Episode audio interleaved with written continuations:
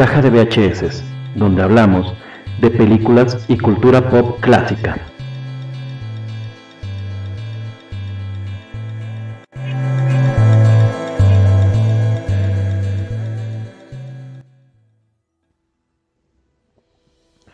Pues bueno, sean ustedes muy bienvenidos una semana después a esta parte dos de nuestro programa número uno de Matrix, eh, nuestro programa uno punto uno en Caja de V H S. De este lado los saluda eh, un señor geek, un S R geek en Twitter, eh, y conmigo está como siempre este compañero de, de proyecto, eh, historiador del cómic, H del cómic en Twitter. ¿Cómo estás, historiador? ¿Qué tal, señor? Muy bien, muy bien, aquí, pues, eh, listos para comenzar esta segunda parte de, de este ya lejano este, primer episodio de, Ma- de Matrix. Así es, tardamos un poquito en, en hacer esta segunda parte debido a que, pues bueno, estábamos probando un poco algunos, algunos temas con, con el podcast, estábamos como en un poquito fase, fase inicial de esto. De hecho, pues, la verdad es que seguimos... Seguimos aquí en este, en este intento de, de traerles un poco de lo que nos gusta a nosotros, a quienes nos escuchen. Eh, pero vaya, pues les agradecemos a quienes hayan descargado esta segunda parte. Eh, les agradecemos a quienes escucharon la primera, que nos dieron por ahí algunas, algunas retros pequeñas. Eh, por ahí, pues más tardecito me, me dará un poquito de tiempo. Por ahí ya, ya me avisaron algunos, alguien, alguien de Twitter que se suscribió y pues bueno, es nuestro primer... nuestro primer escucha, entonces hay que, hay que agradecerle, ¿no? Entonces, pues, nos habíamos quedado después de, de platicarles un poco acerca de pues cómo era nuestro tiempo en, en, en, ese, en esos lejanos años en que salió Matrix, cómo era nuestra vida, qué hacíamos, cómo veíamos películas. Ya les platicamos un poco de cómo es eh, el concepto que tenemos para Caja de V H S, pero pues les quedamos pendientes algo, ¿estás de acuerdo? Así es, sí, nos quedamos pendientes un poco con la... con la reseña de lo que se trata Matrix, este, porque sí hablamos muchas cosas relacionadas eh, con el con la película, pero también nos faltó pues platicar qué, qué es lo de qué es lo que se trata, por qué es interesante, también por ahí a lo mejor hablar un poco qué cuáles son los puntos fuertes de la película, lo que nos más nos gusta de ella. Exacto. Eh, queremos pues presentarle un poco a, lo, a los que nos van a escuchar eh, qué es lo que nos gustó de esta película. Eh, y sobre todo, pues que ellos también tengan la opción de verlo, ¿no? Vamos a tratar de, de evitar lo más posible pues, spoilers fuertes. Creo que va a ser complicado porque estamos hablando de películas que ya tienen pues bastantes años, más de más de una década, dos en algunos casos y en otros, pues bueno, o sea, la idea de este programa es poder platicar de, pues en general, películas o programas o cosas que hayan pasado, pues mientras vivió el V H S, que estábamos hablando que comprendió pues aproximadamente de mil novecientos ochenta y cinco a por ahí del dos mil diez, más o menos, que se conseguían V H S. Exacto, intentaremos hacer más cultura clásica. Sí, irnos por el lado de, de lo que vimos eh, en, en V H S, también lo que vimos un poquito, platicábamos el otro día en, en los canales de televisión abierta, porque al final de cuentas esas películas viejitas fueron los que nos cultivaron la cultura pop. Yo sé que actualmente también se está generando este, este fenómeno, es un fenómeno que no para, pero el, el, es importante también destacar, pues a partir de los ochentas, este, las películas que, que en ese tiempo estaban en, en, en, en antena, eran los que nos hacían que, que nos apasionáramos por, este, por la cultura pop. Sí, claro, y, y pues la verdad es que nos tocaron, como decíamos en el programa anterior, ¿no? Películas que a lo mejor ni siquiera corresponden con nuestra edad, pero pues que, que se volvieron clásicas porque pues, te las repetían a cada rato. Pero bueno, una, una película que, que alcanzó a salir en V H S y que es de la que les vamos a, a platicar, que justamente eh, pues venimos desde el programa pasado haciendo ahí el, el intro de ahí viene, ahí viene, ahí viene, como ahí viene Cascarrabias, es, es Matrix. Matrix efectivamente alcanzó a salir en V H S. Yo, yo tuve un V H S de, de Matrix en su momento. Eh, Matrix además, este, pues creo que todavía alcanzó a, a ser transmitida en televisión abierta en su momento. Entonces, pues es una, es una película que por ahí tiene, tiene, tiene, tiene bastante historia. Pero bueno, pues entremos ya, ya en materia. Eh, historiador, ¿quieres contar un poquito acerca de qué trata Matrix? Vamos a suponer que somos una audiencia que no ha visto Matrix. ¿Qué me contarías tú si te preguntara, oye, ¿por qué debo ver Matrix? ¿De qué se trata? Claro, eh, pues Este, se trata Matrix de Thomas Anderson, es nuestro protagonista, interpretado por Keanu Reeves, eh, un pro- programador informático de día, hacker llamado Neo de noche. El, el nombre es importante para el desarrollo de la trama, alrededor de, de, de, de esto va a girar conforme la vayamos, eh, de, eh, vayamos viendo. Eh, y pues, ¿qué es lo que pasa con, con Neo? Neo se da cuenta que pues es, está... empieza a dudar de su realidad. Esto, esto, yo creo que es la parte más importante y central de la película, este, dudar de la realidad, de lo que pasa en el sistema. Exacto, estamos hablando de que eh, Neo es un oficinista, en el día como, como platicabas, y en la noche es un hacker, es un oficinista que se llama eh, Thomas Anderson, y, y él tiene esa sensación de que hay algo que no cuadra en, esta, en este mundo, ¿no? Como que, como que hay algo que, que no le hace sentido, eh, y efectivamente pues él empieza a buscar qué es lo que no cuadra en esta realidad, en, a través de estos grupos de hackers, a través de buscar información en internet, hasta que eventualmente lo contactan. Eh, lo contacta alguien en su, en su computadora, hackeándolo, siendo que él es un hacker nivel así super dios. Eh, y, y lo busca, ¿no? Para que él, él pueda encontrar respuestas a través de citarlo en una, en una fiesta, diciéndole que, que siga al conejo blanco. Ma, más o menos, y sin dar un poco, sin dar muchos spoilers, ¿qué vamos a, qué vamos a esperar de Matrix? O sea, vamos a, a ver a Thomas Anderson buscando salir de, de esta realidad, pero ¿de qué trata Matrix? Matrix trata de la, de la búsqueda de la... De...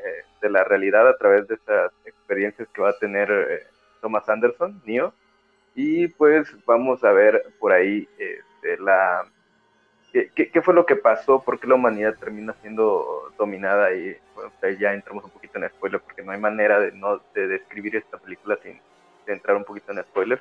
Eh, pues vemos eh, por qué la, la humanidad termina dominada por las máquinas, y pues a partir de esto eh, comienza una, una lucha de poderes, que es, es lo que vamos a ver al final de cuentas, y pues Neo termina siendo pues el, el elegido para esta tarea. Exacto, o, o más allá, digamos, de que, de que él termine siendo el elegido, yo creo que la película trata más acerca de, de bueno, Thomas Anderson sigue directamente a, a este grupo de hackers, los encuentra y le revelan, como bien tú dices, ¿no? Que, que este mundo real en efecto no existe, que es una simulación hecha por las máquinas que en un momento nos este pues, logran ganar la batalla a los seres humanos, y que realmente pues no están, no están viviendo en el mil novecientos noventa y nueve que ellos creen, sino que hace mucho tiempo las máquinas ganaron y este ya es otro año. Y esto es una simulación en donde ocupan a los seres humanos como baterías. Hay, hay un grupo de, de, pues vaya, de rebeldes que quieren derrocar a las máquinas y son quienes contactan a Neo. Y principalmente, pues vamos a encontrar a Morfeo, o Morpheus, para quien lo ve en inglés, y es que si no escuchan ahí en, en otros lados. Este, y pues Morfeo va a, a, a ser un creyente fiel de que existe un elegido, que es el que es capaz de, de, de liberar a la gente de, de Matrix, que es capaz de, de sacar a estas personas que son miles, no solamente es este es Thomas Anderson después Neo, sino que son miles que están ahí atrapados en Matrix, pero pues es lo que, lo que les dicen, ¿no? O sea, hay mucha gente que no va a estar dispuesta a esto, y esto es un poco la misión que va a tener Neo según, según mi visión. O sea, Neo realmente eh, la pregunta primordial dentro de la película es: ¿él es realmente el elegido? Porque Morfeo está absolutamente convencido, pero él, o sea, literalmente un día lo despiertan y le dicen: tú eres el elegido de salvar a la humanidad. Así es, así es, este, de repente un día llega con, le, le cae esta noticia, es, eh, justamente después de despertar a la realidad, y eh, pues eh, vemos el paso del héroe, el paso del héroe de, pues, comenzar con, con la noticia de, de tú eres el elegido, ir avanzando en la trama y, y darse cuenta si, si lo que ve él es real o no, dudar un poco de él y finalmente pues aceptar su destino como el salvador de la humanidad ante las máquinas. Exacto, y, y por eso, por eso es interesante, ¿no? Cuando ves por primera vez Matrix, creo que una de las cosas que más te, te generan duda y, e interés es porque a través de una serie de mensajes diferentes que va dándote la película, pues toda la película tú te la pasas con esa pregunta, ¿no? Efectivamente Neo es el elegido, efectivamente él es el que va a salvar a la Matrix, y, y hay unas escenas claves en donde pues realmente la película te lo pregunta directamente como experta, eh, espectador, como espectador, ¿eh? Como espectador, y te quedas así de, de pues, este, este cuate de verdad será, será quien dicen. Eh, creo, creo que cuando la ves, pues tienes la esperanza de que haya un, un buen final, pero bueno, parte de, de la problemática que hay cuando están en la Matrix es que hay un algoritmo de control, que es como una especie de antivirus que tiene la misma Matrix, que son los agentes. En este caso, pues el, el principal enemigo de, de Neo va a ser el agente este, Smith, que es interpretado por Hugo Weaving. Eh, de hecho yo creo que es una interpretación muy similar a la que hacen los Terminator y los T y es, este actor el T T Miller, el, el policía, ¿verdad? Ajá, así que son, es. que son seres así súper inexpresivos y que realmente son seres que no van a pararse por nada, y la diferencia que tendrían contra un T Miller es que estos cuates, si el Si un T mil te puede correr, te puede perseguir sin pararse absolutamente por nada, ellos no solo te pueden perseguir, sino que además se pueden convertir en cualquier persona que esté dentro de la Matrix. Entonces, eso da lugar a muchas situaciones desde el principio de la película. Sí, así es. Te, te, te, al principio de la película ya empiezas a dudar de todos los, eh, los que rodean a, a, al protagonista, a Neo. Y pues a partir de ahí también se generan un, un, una serie de situaciones como, pues, por ejemplo, como bien lo mencionas, es una, es una simulación, es el antivirus, y, pues, las escenas de pelea, las escenas de pelea que, pues, obviamente se está defendiendo la, la máquina, y, pues, ves no solo una, una representación del agente Smith, sino ves en ocasiones hasta cinco o seis que están luchando contra, contra Neo, por lo mismo de defender el, el organismo que, que ha generado la, las máquinas para poder eh, mantener la Matrix. Así es, que de hecho, pues es este, o sea, él no está solo, tiene, tiene a, a su a su compañía, pues otros dos agentes por lo menos, pero aparentemente esto pues es lo que nosotros vemos, realmente es como una duda que te deja ahí la película si solamente hay dos agentes, hay tres o hay, hay un montón, ¿no? Hay una cantidad increíble. Ya, ya después como que te da un poquito más de, de luz esto con los Animatrix, que es como lo que, lo que complementa la película de Matrix, la primera. Eh, y de hecho ahí pues nada más como para hacer un comentario breve de Animatrix antes de, o sea, sin entrar mucho porque sí me gustaría un día pues analizarlo como a detalle. Durante Animatrix se desarrollan una serie de historias en animación que tienen que ver directamente con la visión de la película original, porque después va a haber una serie de continuaciones de Matrix. Hasta el momento hay dos grabadas, pero viene la tercera que pues se está programando que podría suceder para dos mil veinte, veintiuno. Ahorita esto lo estamos grabando en dos mil diecinueve, eh, y pues creo que ya para la segunda y la tercera la visión fue como de, tuvimos una muy buena película, pero vamos a, vamos a desarrollar historia, ¿no?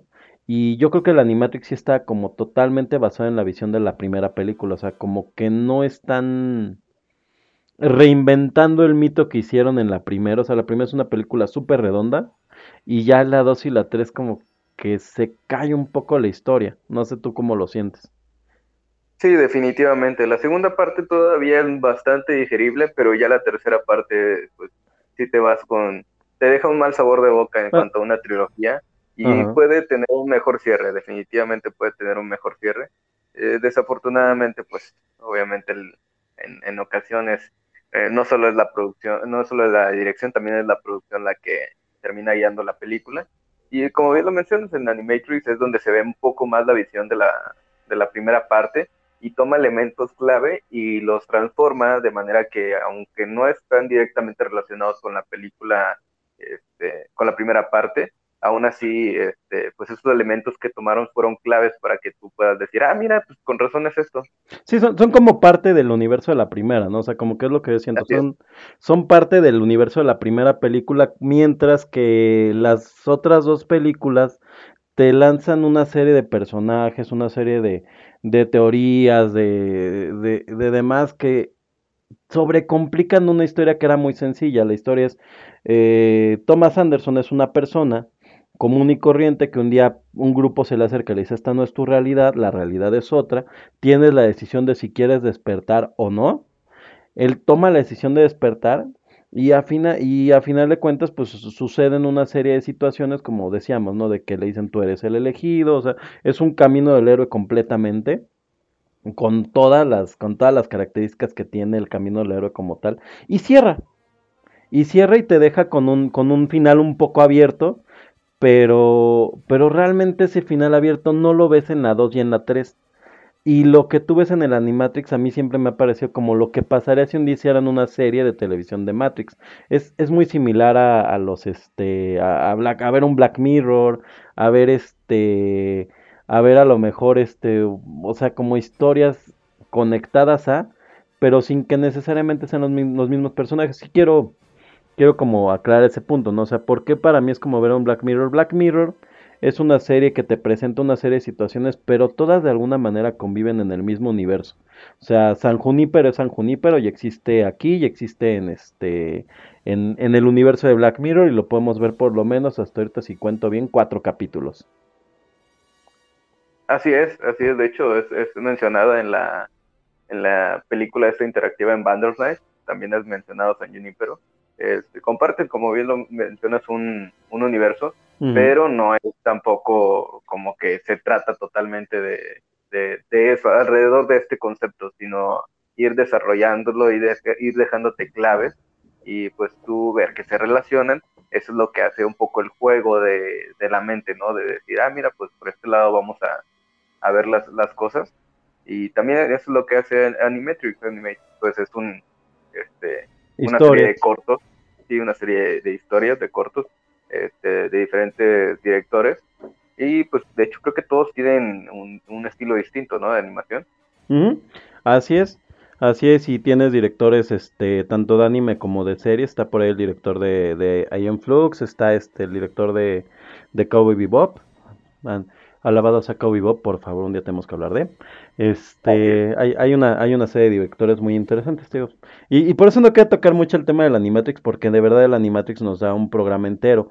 Eh, pero pero sí, sí, sí quería hablar un poco de eso, de ese tema, ¿no? Que eh, cuando tú tenías la primera película de Matrix, tenías como un universo que se podía desarrollar, que era todavía como...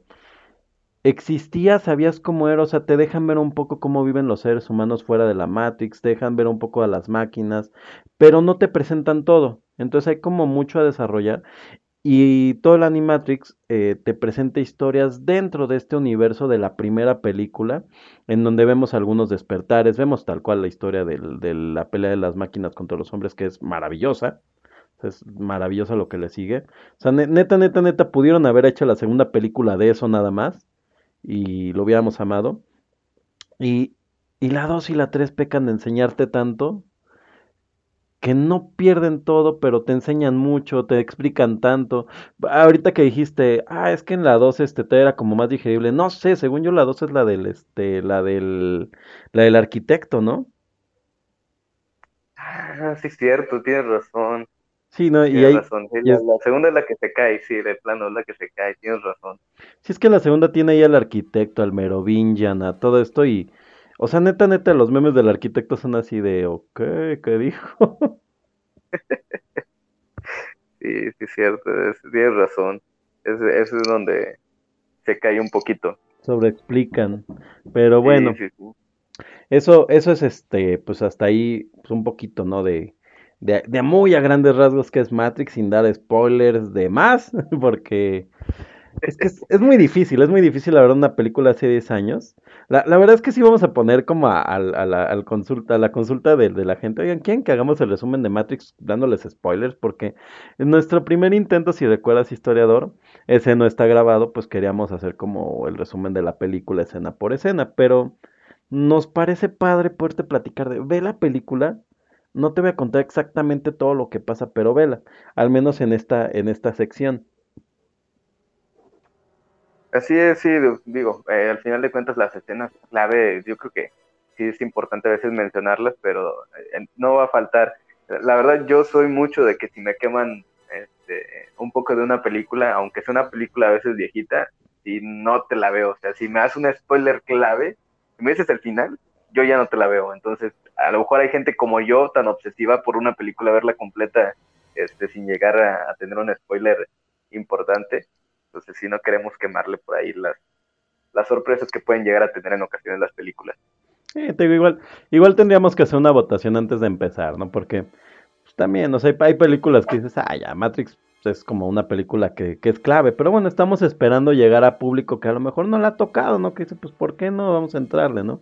Es, es como, como dices tú, hay ciertas películas que te las queman y ya para qué las ves, si te queman El Sexto Sentido, si te queman a lo mejor esta de, eh, le pusieron El Protegido en, en, en México, ¿no? A, ¿cómo, ¿cómo se llama la del Protegido? Unbreakable. Ajá, si te, si te queman Unbreakable, pues ya para qué la ves, ¿no? Sí, sí, no, Unbreakable también es una película que tenemos que hablar. Creo muy que buena. También salió en V H S, ¿eh? Sí, sin bronca. Unbreakable creo que es como del dos mil cerrado, te digo. Mi, mi lista ahí, si vas a hacer googlazo, dice que el V H S dejó de dejó de este de producirse por ahí como de dos mil diez y creo que te puedes conseguir alguno ahí en Japón. Y pues como ahorita está la onda de lo vintage, pues mira, sin bronca. Te prometo que conseguimos un V H S original de Guardianes de la Galaxia, ¿eh? No, no lo veo difícil. Sí, no, yo tampoco creo que no lo vayamos a conseguir. Ahorita están haciendo, ¿no? Como unos V H S, este, como medio, medio homemade, este, nada más para coleccionar, ¿no? Con eso que regresó el cassette, que regresó el, el vinil, ya también el sí, V H S. Oye, también, igual que los vinil, ¿no? Que de repente te sacan un disco de, de un grupo ya, este, pues estos nuevos, este, te sacan un vinil y pues es de edición especial. A mí me parece maravilloso los viniles porque la verdad es que actualmente la música ya es este digital, o sea, ya todo está en la nube y todo lo vas a poder encontrar, nada, tienes que ver en qué servicio. Entonces, honestamente, para el que compra música en físico el cole- y colecciona como tal el arte del disco, pues un vinil es la cosa más maravillosa del mundo, es una cosa del tamaño de una caja de pizza mediana de arte, o sea, por ejemplo, a mí que me gusta mucho Gorillaz, eh... ¿Sí? El arte de, de Jimmy Hewlett es impresionante y pues tenerlo en el tamaño de un vinil es así como, wow, o sea, es un póster esta cosa, ¿no? Y además traen adentro más hojitas y todo, y pues el disco es chiquito. Entonces sí, yo, yo entiendo eso. No entiendo por qué vuelven los V H S, no entiendo por qué vuelven los cassettes. Eso sí, no. Sí, no, definitivamente no, no lo encuentro. Aparte de que ocupan demasiado espacio, a los, tú sabes cuánto ocupa de espacio un, un V H S. Sí, claro. Eh, Eh, pero en comparación con el vinil, el vinil oh, se, se, ve, se ve genial y como dices, pues a lo mejor Gorillaz, este, no sé, otro otro grupo que esté sacando ahorita sus... No, todos, o sea, ahorita todos los grupos nuevos tienen vinil, ¿eh? O sea, yo vi por ahí viniles de este de Ariana Grande, de Sia, de gente así que, que son bandas que escuchan los chavitos. Ahorita más bien la, la, la cuestión aquí para la gente es con qué lo van a reproducir. Yo les recomiendo, claro. Hay varios videos en donde... Te dan varios consejos de cómo comprarte una, una torna para vinil, pero consejo así básico para quien nos escuche, que esto no es de Matrix. este, no, no, este, no, no se compren el, el reproductor de vinil de este, de la Horrera y del Walmart, no, no es lo ideal, consíganse una, una torna, hay baratas, hay desde como dos mil pesos, que es lo que cuesta eso, y pues unas buenas bocinas. Sí, de hecho, el que venden ahí, ya estamos saliendo nuevamente del tema, pero los que venden ahí en, en, en Walmart, en, en en H B son, eh, por, por favor patrocínenos, pero aunque hablemos mal de esto, este, cuesta dos mil pesos y pues no, no, no tiene tan buena calidad de sonido, eh, y no sé qué tan bien le vaya al vinil con respecto a las agujas que, que traigan, porque creo que no, no, no, no son tan buena calidad, eh.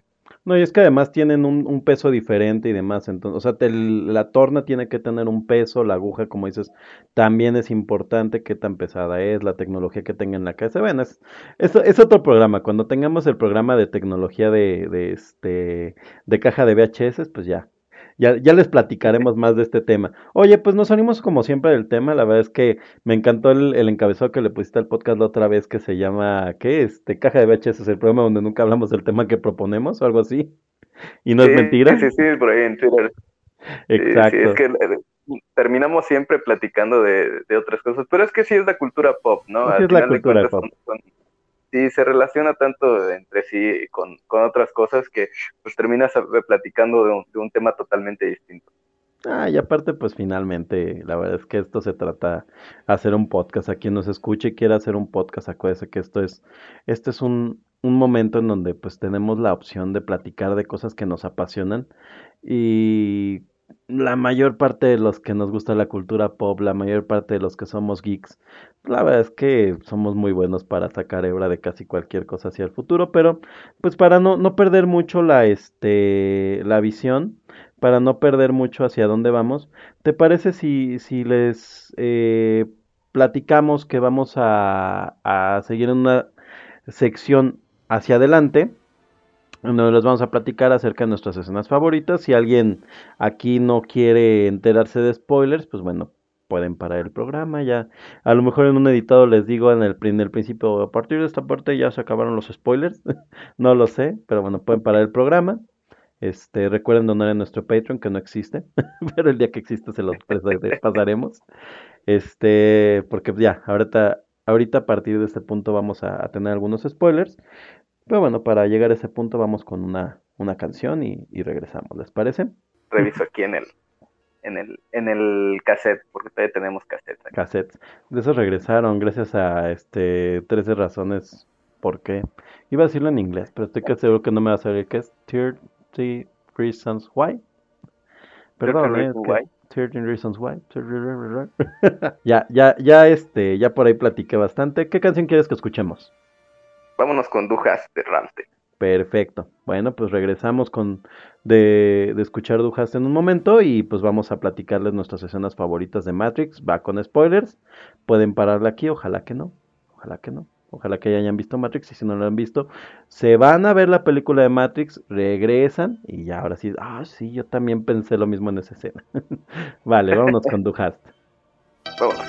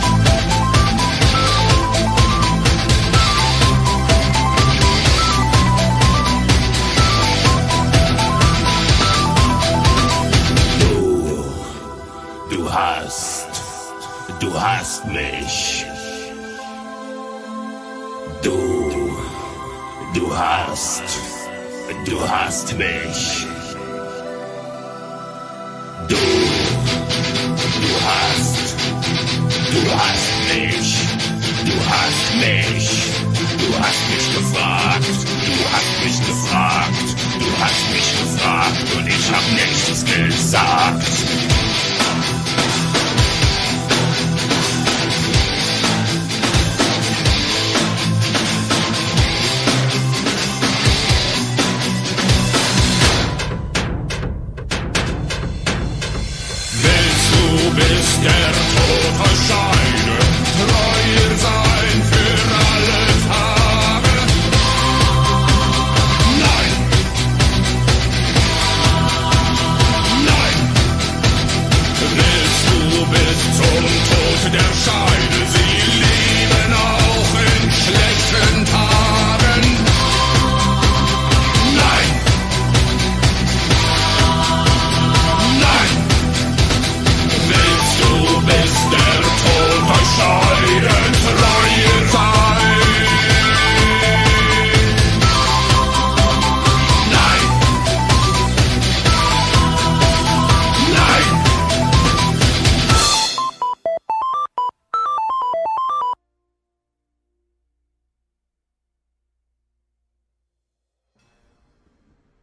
Y bueno, banda, hemos regresado después de escuchar este cumbión loco que se llama Du Hast, de estos chavos guaracheros que se llaman Rammstein. ¿Cómo estás, historiador? Historiador, ¿cómo estás, historiador? ¿Qué te pareció este cumbión loco? Uf, un cumbión muy, muy loco. De ese reggaetón antiguo. No se... Exacto. Sí, que ya no se bailan desde hace tiempo. ¿Perraste hasta el suelo? Sí, pero hasta el inframundo. Hasta el inframundo de Rammstein. Están, que están conservadísimos esos cuates, ¿eh?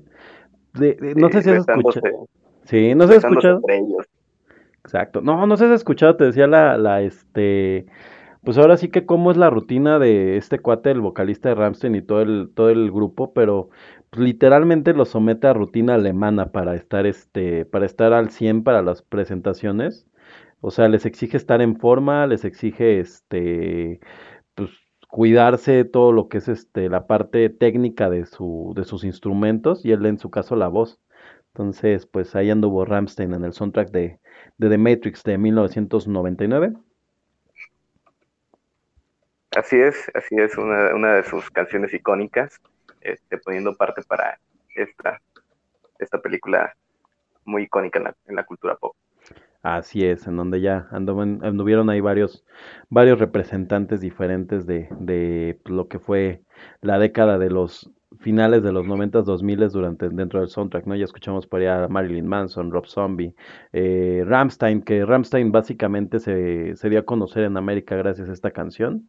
Antes no eran como una banda muy conocida, a pesar de que ya tenían sus años eh, dándole ahí a, la, a, la, a los cumbiones locos que tocan. Así es, ya estaban establecidos, por lo menos en Alemania, en Europa eran muy famosos, pero acá en del otro lado del charco eran como que, ah, va chido, esos gritones de alemanes gritones que, que se ponen a, a saltar en el escenario. A hacer, a hacer lo que eras en el escenario. Sí, es una banda ahí de, de metales, ¿no? ¿Cómo, ¿Cómo se llama este género que ellos tocan? No es metal, ellos tocan este... Uf, bueno, total. Luego, luego, luego, luego lo googleamos. En fin. Pues, ¿qué te parece si, si entramos en materia? Vamos a platicarles acerca de, de Matrix más, más ya a fondo. Pues ahora sí que si alguien se quedó para, para el perro intenso de, de Rammstein y no ha visto la película de Matrix, póngale pausa nuevamente. Escu- vea la película porque ahora sí les vamos a hablar un poco más acerca de, de las, nuestras escenas favoritas. Eh, ¿Por qué nos gustan? ¿Qué es lo que nos gusta de estas escenas de la, de la película? Eh, y pues vaya. Que lo, que lo disfruten. Entonces, historiador, cuéntame, ¿cuál es tu escena así favorita en Matrix? ¿Cuál es la escena que, que te dejó pues eh, impactado, que recuerdas cuando piensas en la película?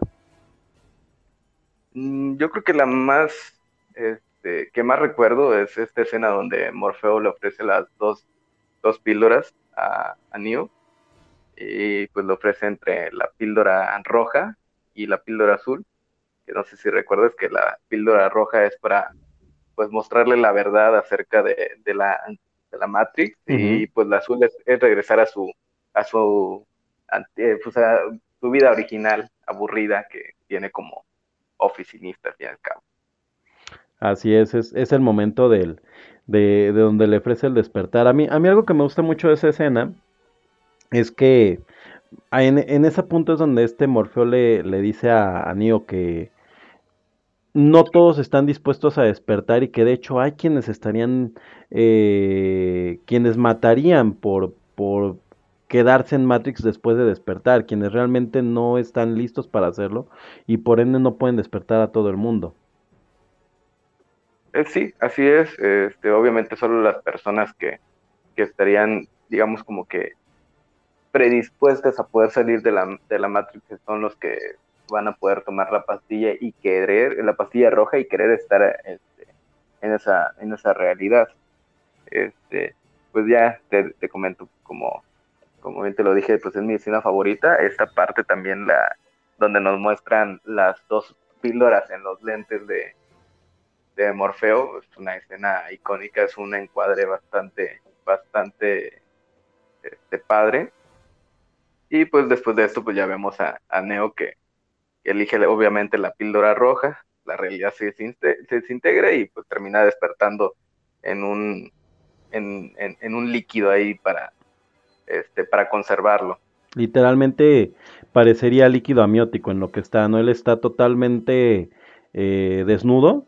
A, a mí algo que me gusta mucho de esta escena cuando él aparece dentro de la cápsula en donde lo tienen las máquinas, porque las máquinas, recordemos, los ocupan a los seres humanos como baterías, literalmente son baterías, eh, los tienen suspendidos y, y Neo no tiene de hecho desarrollados músculos, se ve, se ve su cuerpo, mmm, se le ven las piernas hechas como una especie de, de masa, o sea, se ve una sí. pierna pero está como colgando como si fuera masa, ¿no? Sí, tiene por ahí este, una, este, en los músculos ya no, no le están funcionando, obviamente porque no, no los utilizó en, a lo largo de su vida, este, tiene la distrofia, distrofia, uh-huh. distrofia muscular. Recordemos eh, que, eh, que historiador también es, tiene, tiene conocimientos médicos, nos servirán a futuro para saber si por ejemplo Rambo corta, corta bien o, o podría haber sobrevivido. Para cuando haga sus, sus escenas de donde se quema con pólvora y Y se, y se cura las, las heridas. No, ¿sabes, ¿sabes eh, dónde yo siempre, siempre tengo ahí este como una queja en el cine de acción? Siempre cuando Ajá. el héroe tiene que dispararle a alguien a fuerza, la, acabo de ver por ejemplo a la de John Wick tres, este, y es así de, ah, dispárale al hombro, ¿no? Y yo, yo como que estoy bastante seguro que sí quedas mal, o sea, tiene que haber secuelas. Sí, no, o sea, lo que hagas tú con un arma de fuego, o sea, no es nada más... Eh, En, eh, hay zonas obviamente en las que puedes solamente dañar el músculo, pero son muy específicas, por ejemplo las piernas, ahí sí a lo mejor les disparas en la pierna, en, en los rosas, como quien dice, uh-huh. este, y pues ahí sí no, no, no hay tanto daño, pero ya en cuanto vas más hacia arriba, no, no es tan sencillo, no es tan sencillo como sí. decir, ah mira, pues lo apunto de aquí, de aquí se ve como que ahí es la clavícula, no le va a pasar nada, no. no es... Tienes que ser John Wick para atinarle. Que, que yo, yo tengo ahí una teoría con John Wick, creo que creo que Neo en un punto de la de la vida decide regresar a la Matrix y pues dice, pero pues quiero regresar, chévere, ¿no? En fin, oye, me, me gustaría tomar un poquito, re, regresar un poquito a la escena, a tu escena favorita de Matrix. Eh, hay algo que a mí me gusta mucho durante la plática de Neo con Morfeo, y es que eh, Morfeo continúa haciendo referencia a Alicia en el País de las Maravillas durante, durante la escena. Eh, le dice... Bueno, desde que desde que contactan todo este grupo de rebeldes a, a Thomas Anderson, en ese momento todavía como hacker Neo, eh, le dicen sigue el conejo el conejo blanco. Y cuando está en la escena de la píldora, le dice Neo, ¿qué pasa si no tomo la píldora? Y dice, ah, pues este, una te despierta y la otra este, te hace te hace solamente creer que esto es un sueño y este... y no y no y no no recuerdas más que esto pues fue algo que, que te imaginaste, y la que te despierta te muestra el final del agujero del conejo, de la madriguera del conejo. Sí, el, el final de la madriguera del conejo. Sí, lo, lo otro está como medio mal, ¿no? En fin, eh, que este este es un podcast familiar. Ahorita no podemos hablar de esos temas, aunque a pesar de la hora que, que estamos grabando, no, no. No ah, podemos decir que no es horario familiar. No es horario familiar porque lo van a escuchar a cualquier hora, pero vamos a intentar que ustedes puedan presentarle este podcast a sus hijos y les digan, mira, qué buen podcast, qué, qué gente tan bella y culta, que es tan, tan agradable vas a escuchar hoy. Y, y sus hijos le van a decir, ay pa, esos señores hablan de pura película vieja. Yo, yo, nada, más, yo nada más Maluma, baby. ¿Qué, ¿qué está de moda ahorita? ¿Qué, qué ve la chaviza? La verdad... Eh... Euforia. Y eso no que... está muy familiar, eh. No, no bueno. es... luego, luego platicamos de Euforia. A, a, mí, a mí me pasó, eh. Me, me... Yo, o sea, yo no había visto la serie de Sabrina, la estaban viendo aquí en la casa, y de repente me dicen, oye, pero eso no es para niños. Yo, ah, no, no, viste que hay sacrificios satánicos, y yo, ah, oh, este, no. Pero bueno, ya así está la tele de ahora, ¿no? Yo, yo veía a Sabrina y pues eh, lo más satánico que había era un gato que hablaba. Uy, no, eh, Sabrina, yo creo que si en algún momento nos aventamos a hablar de... Vamos, vamos, de series, sí, sí, sí, este, vamos, a, vamos a tener que hablar de Sabrina, es yeah. una excelente serie. Yo, yo, no, yo no tengo quejas. ¿Hay alguien, ¿Hay alguien relacionado en Sabrina con Matrix? Quién sabe, lo buscaremos un día, cuando lo hagamos. Bueno, y, y regresando a tu escena, eh, y, y es parte de lo que platicamos este, en, en el intro, ¿no?, de este programa, que hay muchísimas referencias a... a diferentes cosas y sobre todo pues, le pegan mucho a las referencias bíblicas con, con Neo. eh, que pues, básicamente es Jesucristo, le dicen, eres mi Jesucristo personal, y hay varias referencias a Alicia en el País de las Maravillas, porque justamente, ¿no? Alicia es un personaje que entra de repente a un mundo en donde pues todo es diferente, eh, y que es un mundo que no sabe si es real o si es mentira, mientras que Matrix este pues también es la realidad, ¿no? Lo, lo que lo que realmente está pasando en el mundo. Es correcto, sí, tenemos estas referencias desde los nombres, este, inclusive tenemos referencias a la mitología, a la mitología griega, uh-huh. este, las referencias bíblicas y por ahí lo de Alicia en el País de las Maravillas, que al final de cuentas también termina siendo un, un, un despertar, ¿no? Porque Alicia claro. en el País de las Maravillas pasa al despertar de, de la niñez a, a ser una adulta. Uh-huh. Uh-huh. Ay, mi amigo Lewis pues, Carroll, tan, tan complicado hablar de ti. Uy, no, no podemos hablar de Lewis Carroll. No, ¿es un podcast familiar? Podcast. ¿Es un podcast familiar? Sí, sí, sí, sí. Definitivamente no podemos hablar de Lewis Carroll en este podcast. Vean la versión de Disney, jueguen mal y siempre, si tienen ganas. No, no investiguen nada. Vean la versión de, de Disney, no sí, vean sí. Eh, eh, la ¿cómo se llama? Cenicienta, no, no lean la versión original. Ah, son bonitas. Que, no. sí, hablar de, cor, de pies cortados y talones, este, de, talones cortados, está bien, pues es lo que todo el mundo hace. Ahora, ahora son este... Es lo de hoy. Es lo de hoy. No, no es cierto, no hagan eso, niños. Este, y pues bueno, pero sí hay, hay una, una, una gran serie de referencias durante, durante todo Matrix, ¿no? El Nabucodonosor también tiene pues, referencias bíblicas, este, ya platicamos al principio, ¿no? Creo que de los pocos que no le... No sé si hay una referencia ahí en su nombre es el, el Agente Smith, aunque no lo he investigado, yo también no... No voy a decirles, ah, sí, ya me metí a Wikipedia, ni siquiera me metí a Wikipedia. Pero no sé si tú sepas que en las películas de Hollywood, cuando la gente no quiere estar relacionada con el crédito de la película, ponen que la, la dirigió, la escribió, o sea, algún, algún crédito de, de staff, y lo hizo Alan Smithy. Alan no, es... no, no lo sabía. Ok. En, en Estados Unidos, pues el Alan Smithy dentro del mundo del cine y la televisión es algo similar a que pongan un John Doe. Nada, es que este es como oh. más nice, es como su primo. Es el primo que sí recibe un sueldo, aunque no reciba regalías. Exacto, pues quién sabe, te digo, es que es complicado, no, no sé exactamente cómo aplica, pero sí sé que cuando hay como broncas sindicales, cuando hay como algún problema, eh, se le atribuye a Alan Smithy esto, y Alan Smithy pues, es una entidad que no existe, pero que puede ser todo al mismo tiempo, entonces Smithy, Smith, no sé, me suenan similares. La verdad es que no, no estoy seguro, pero podría, podría, este, podría ser posible. Sí, sí, sí, podría ser posible. Y pues eh, yo creo que esa es, es mi escena, mi escena favorita y la que más eh, tengo grabada en la memoria. Eh, cuál, hay, no hay al... cuál sea la que... Al, algo me platicabas, no sé si lo, lo, lo comentamos de esta escena en la primera este, parte del podcast, eh, pero tú me platicabas que algo que te gustaba mucho era la, la visión, ¿no? De los ojos de Morfeo. Sí, sí, te lo comentaba que, que se, se ve genial ese, ese encuadre donde se ven las píldoras, en el ojo derecho se ve la píldora roja y en el izquierdo la píldora azul, no sé si lo estoy diciendo bien o mal, la verdad no estamos no estamos tirando nada de, de internet en este momento, uh-huh. Pero sí, recuerdo, recuerdo esa escena porque obviamente en, en el encuadre, en, el, en la fotografía que hacen en ese momento, pues se ve cada una de las píldoras en cada uno de los de los lentes eh, de, de Morfeo y, y pues yo creo que es lo que te queda grabado, ¿no? De cuando tienes este, nueve, diez años, pues es lo que recuerdas y, y, y con el paso del tiempo cuando ves una película o te hablan de una película, primero que, que recuerdas esa, es esa escena icónica de cuando, de cuando la viste de, de chavito. Uh-huh. Uh-huh. Sí, sí la... pues ¿cómo de... platicas tú? Eh, no no eh... dudo que estuviera en el tráiler. Perdón, perdón, de, te dejo volverme a preguntar. Sí, ¿cuál es tu escena favorita?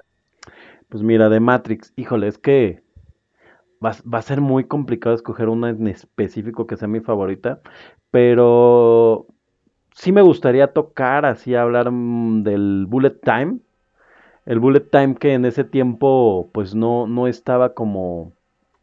como presente dentro del cine y que después marcó una tendencia. Y, y para hablar del bullet time me gustaría hablar de, de dos escenas, ¿no? La primera escena que es el primer momento donde vemos el bullet time es donde Trinity al principio de la película está haciendo una persecución eh, donde lo, la está persiguiendo, si no, si no mal recuerdo, uno de los agentes, ¿verdad? Sí, sí, lo está persiguiendo uno de los agentes en, en, entre los... Eh, en un hotel, creo que es. Así un hotel es. Abandonado. Uh-huh.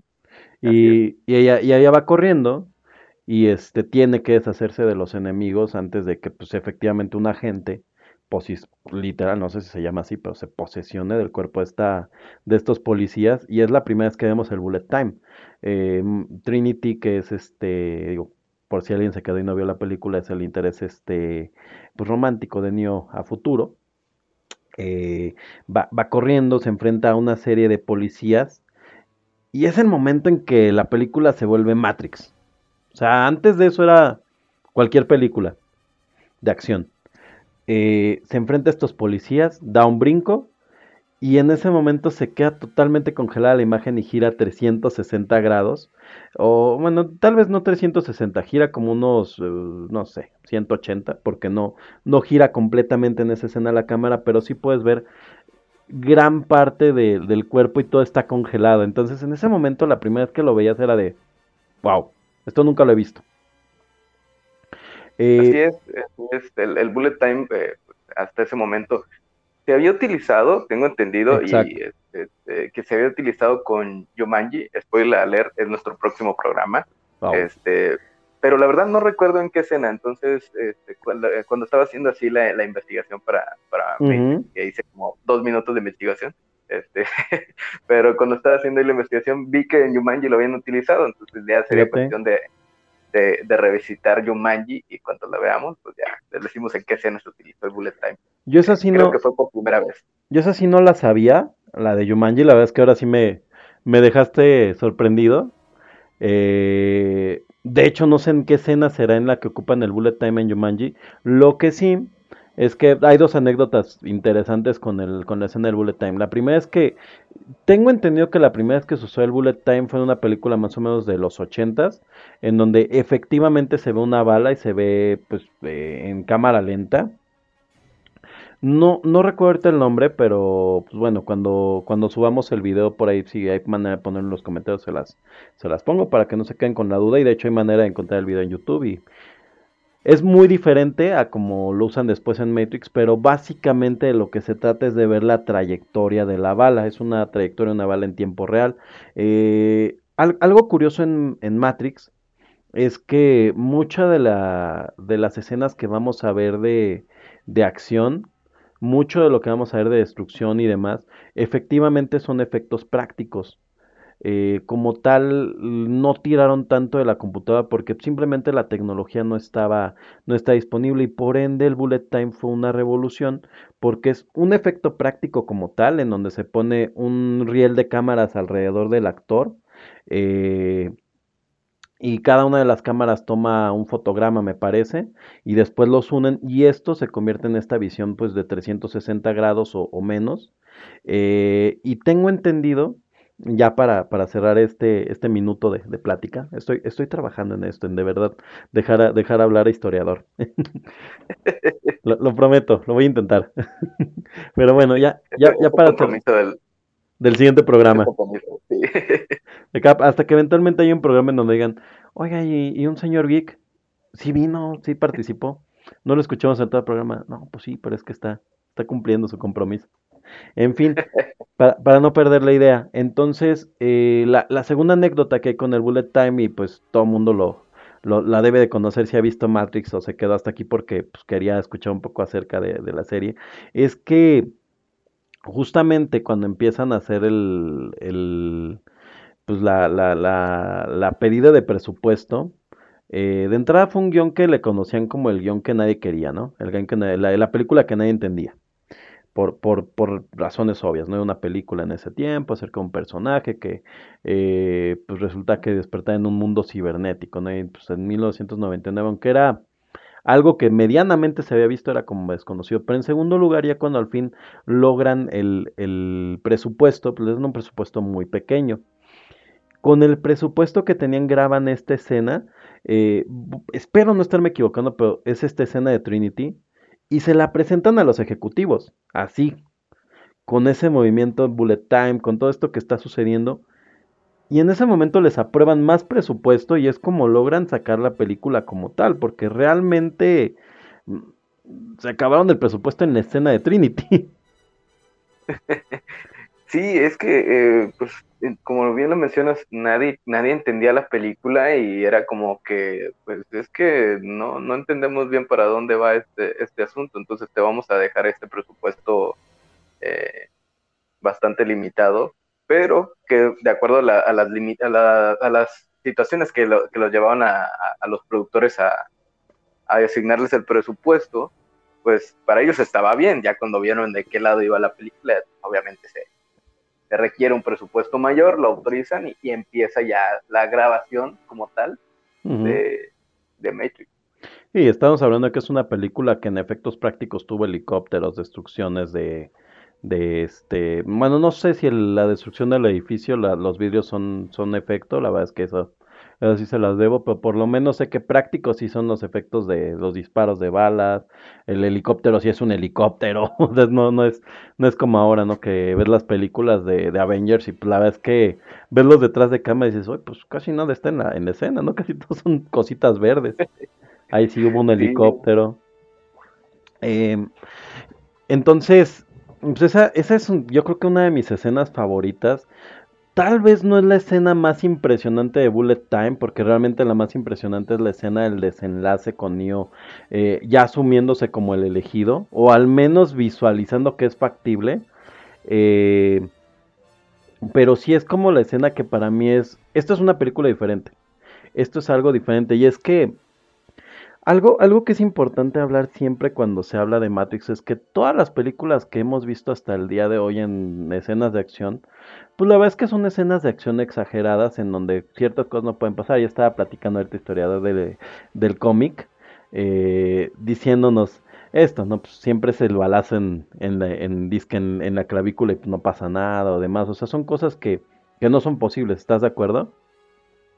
Sí, definitivamente, pues no, no pueden ser posibles algunas situaciones, eh, pues ver a Bruce Willis aguantar una caída de, no sé, de cuatro, de cuatro pisos, pues obviamente eso no puede pasar en la vida real, pero obviamente lo, lo, lo, lo, lo, vamos a, lo van a exagerar en el cine para que al momento de presentárnoslo sea este, impresionante y de esa manera tengamos esa noción del héroe, del héroe de acción que, digamos, bueno, pues es, es el héroe de acción, no le puede pasar nada. Uh-huh. Empezamos a, a, a tirar de la suspensión de la credibilidad, ¿no? Nos, nos, este, nos, nos compramos la película, pero con Matrix pasa algo muy padre, que básicamente Matrix puede hacer lo que quiera, porque Matrix está en el presupuesto, en el supuesto, no es un supuesto, hecho en el, en el dicho de que no es la realidad lo que estás viendo ahí. Bueno, más bien, si estás viendo la realidad, o sea, tú estás viendo la realidad de la peli- en la película, pero es... acorde a la película, nuestra realidad que es una simulación. Eh, y de hecho en la película tiran de una, de una característica interesante. Cuando están fuera de la Matrix, cuando es este el mundo real, la coloración de las escenas es más azulada. Cuando están dentro de la Matrix, la coloración de las escenas es verde. Anécdota personal, cuando vi por primera vez la película de Matrix en mi casa, eh... yo le movía los, a los ajustes de, de color porque veía muy verde la película. Sí, es que sí pasa. Y luego con los televisores de antes, pues no estábamos muy acostumbrados a que te hicieran los cambios de color. Obviamente eso, eso lo veías en el cine, se ve, se ve genial, pero en tu casa ya te, sí te saca de onda como que qué está pasando aquí, ¿no? No, y, y además honestamente los V H S este, con el tiempo iban perdiendo mucha calidad de imagen, entonces ya no sabía si ajustarle el tracking, si era realmente el V H S, si ya se había fregado el coaxial. Entonces la primera vez que yo la veo en mi casa me quedé así de, ay, se ve bien verde, ¿no? Empecé a moverle a los, a los ajustes de, de color, pero pues no, o sea el tema es que cuando están dentro de Matrix, pues la, la coloración es diferente, y de hecho... cuando están en las simulaciones, la coloración tira a color amarillo. Las simulaciones son esta, esta escena en donde hacen la, la el ejercicio dentro de... Bueno, que este Morfeo le dice, vamos a entrar a la Matrix, y le enseña cómo hay agentes por todos lados y pueden posicion, posesionarse de cualquier cuerpo, que es la, la famosa escena de la chica de rojo. Pero, antes de, de platicar más, de más escenas, ¿te parece? Vamos a otra canción. Y este y regresamos con otras dos escenas favoritas de cada uno. Me parece perfecto.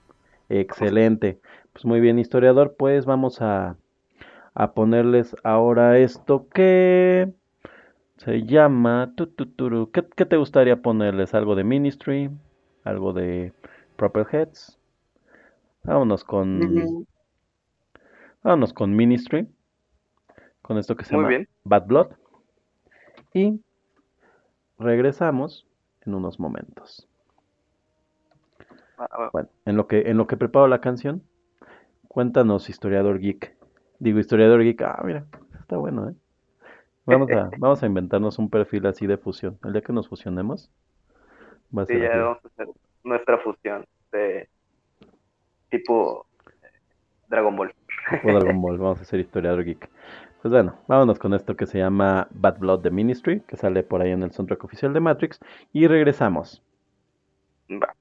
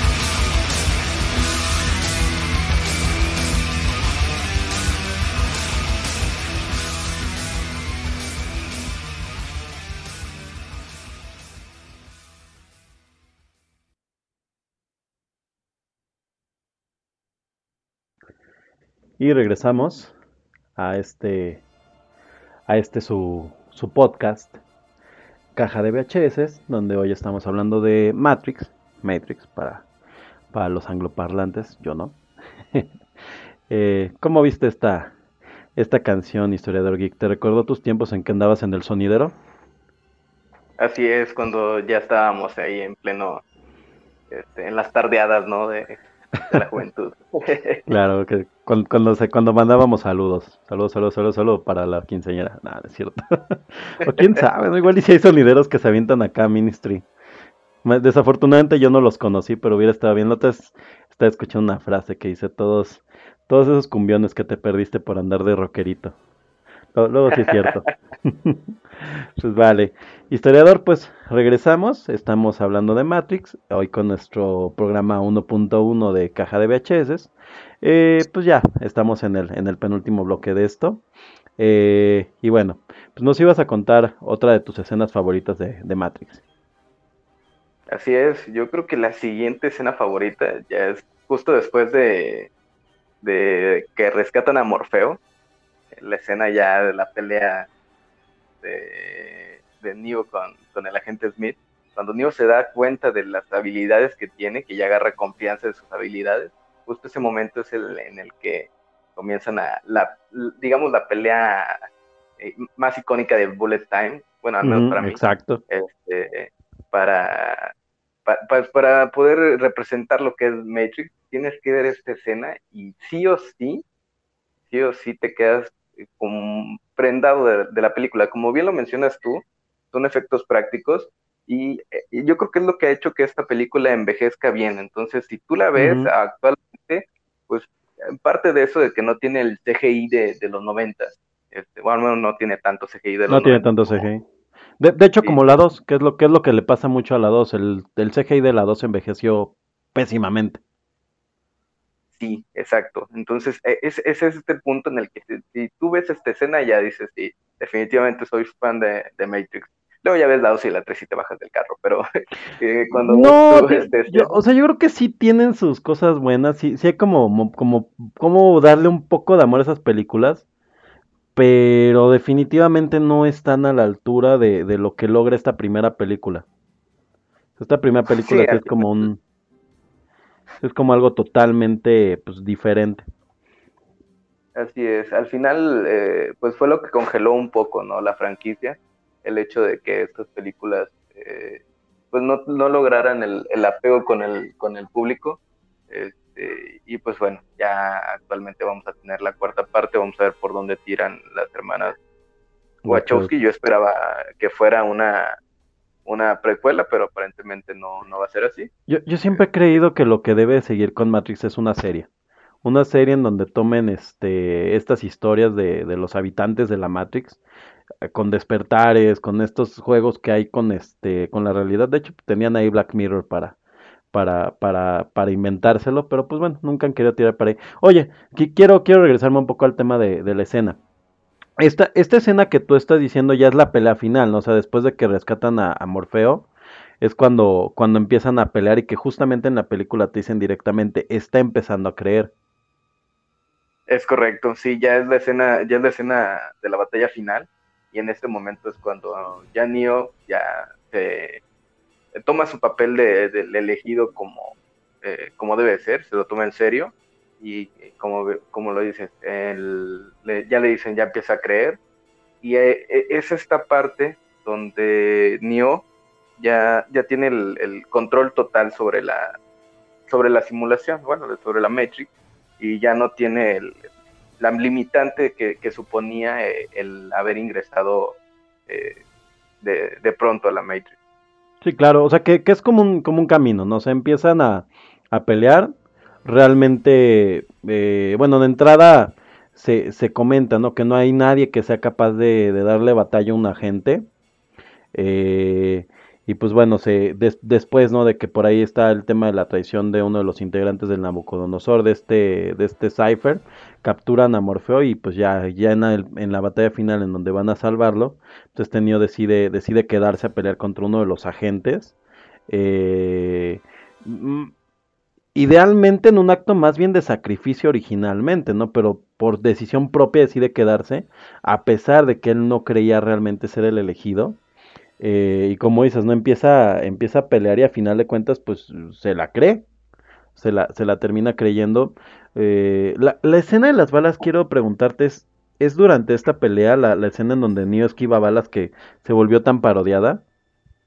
Sí, es... sí, es esta escena. Sí, bueno, al menos yo recuerdo que es esta escena donde empiezan a, a dispararse. Y uh-huh. creo que como mencionabas en, en el bloque anterior, eh, es, es, son efectos prácticos, tampoco es C G I. Uh-huh. Bueno, es C G I obviamente lo de las ondas expansivas de las balas, pero fuera de eso, todo lo demás es, es efecto práctico, son, son detonaciones. Uh-huh. O sea, por lo menos hay detonación, pero la bala... O sea, me imagino, la parte de la bala es real, el movimiento... Uh-huh. La parte del, este, ¿cómo es? De las ondas y demás es este C G I, ¿no? Ahí sí, ahí sí deberíamos de ver hasta dónde está el C G I, hasta dónde va lo real, porque pues tampoco creo que hayan ahí aventado, puesto a disparar a Keanu Reeves, pero por lo menos de que él se dobla como, como se dobla en la, en la escena, creo que eso sí es totalmente real. De, de hecho, así breve, breve, este, dato, dato curioso, eh, estaba viendo que una de las... Mmm, Una de las peticiones que hacen para Matrix es al coreógrafo, que es, que es un coreógrafo de, de películas este, de pelea chino. Eh, este cuate les dice, la verdad es que yo no quiero chambear con ustedes, pero su idea para zafarse de esto fue el, no este... poner como, como peticiones que eran muy difíciles que cualquier producción quisiera aceptar. Una de estas peticiones es que él quiso trabajar con los este con los actores, me parece cuarenta y cinco días. Ahí, ahí tendría que revisar el tiempo, pero es un, es un tiempo bárbaro de preparación en la que les enseñó artes marciales. Y de hecho Keanu Reeves, al día de hoy, es una persona muy capaz en tema de artes marciales y en tema de este de, de disparar. Hay por ahí un video para en, entrenando para este esta película de John Wick, en donde el cuate pues, tiene una puntería prácticamente perfecta. O sea, literalmente Keanu Reeves se volvió un arma real de haberlo actuado. Entonces todas estas coreografías, muchos de ellos pues no las hace con, con dobles. Porque, porque por ahí estuvo el, el, el coreógrafo pues que ellos querían para la película. Incluso si no me equivoco, en John Wick tres, esta persona, desafortunadamente no, no tengo el nombre a la mano, esta persona aparece como uno de los personajes a los que mata John Wick, pero pues, porque es un dios de las artes marciales este caño, este, este cuate. Sí, al final de cuentas terminó siendo el, el arma que, que es en John Wick, este, pero más que nada por, por este entrenamiento que le ha llevado años eh, desarrollar.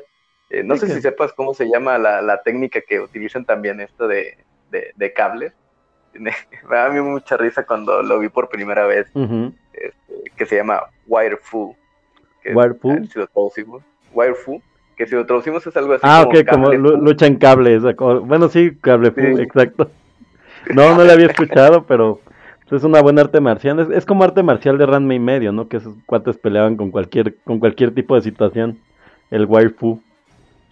No, sí, no me la... es, es, más, es más que nada este, este tema de, de que salen volando y todo eso. Uh-huh, uh-huh. Y lo ves muchos en, en las películas, por ejemplo, de Jet Li. Sí. Este, que que en, en, al menos en China era uno de los máximos representantes de este tipo de, de escena. Así es. Que también por ahí lo vemos en Crouching Tiger. Era, era lo que te decir, que creo que creo que la película así este reina de esa de esa técnica es eh, El Tigre y el Dragón o el Crouching Tiger. Que, que yo odio esa película porque le ganó su Oscar a este ay, ¿qué película estaba nominada? Bueno, ah, esa esa película fue la que le ganó el Oscar a Amores Perros. Yo sí considero que Amores Perros mereció un Oscar, perdón. Sé que ya no que ya es un popular opinion, pero sí creo que creo que Amores Perros mereció un Oscar por ahí. Pero bueno, regresando, así, silencio incómodo. Sí, puede ser como que los tres segundos de... No, la verdad es que Amores Perros tiene, tiene su lugarcito como quiera. Como a quiera. pesar de que...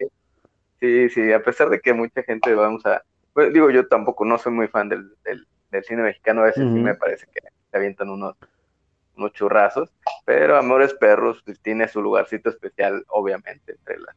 Eso, fue una narrativa original en ese tiempo, igual ya la habíamos visto con otros autores, pero no en México, y, y funciona bien, y yo siento que El Tigre y el Dragón es una película muy, pues es como una película de camión, pues, o sea, no, no, no, no tiene más allá de precisamente lo impactante que se ve este, esta, esta calidad de las escenas del waifu, que es algo nuevo para mí hoy. Pero bueno. Sí, no, lo que pasa es que le gana, le gana la fotografía, no, no es tanto uh-huh. que sea una película con una trama muy interesante. Eh, le gana más que nada la, la fotografía, es por eso que gana. Y lo, los dobles, ¿no? Por ahí, pero te digo, no, no siento que, no siento que sea una película superior. Y pues tal vez creo que la categoría por la que debió de ganar, pero pues, siendo una película china no iba a ganar, era este algo así como efectos especiales o este, pues no sé, algo similar, ¿no? Pero bueno, es, es complicado quitarle efectos especiales, más aparte quién sabe con qué estaba compitiendo, la verdad es que no, no recordaría ahorita, pero bueno, oye, regresando, regresando a esta escena que pues es prácticamente ya el, el arco final de la película, o sea, entonces... Estamos hablando, ¿no? De que en esta escena es donde vemos el bullet time a, a, a todo lo que da.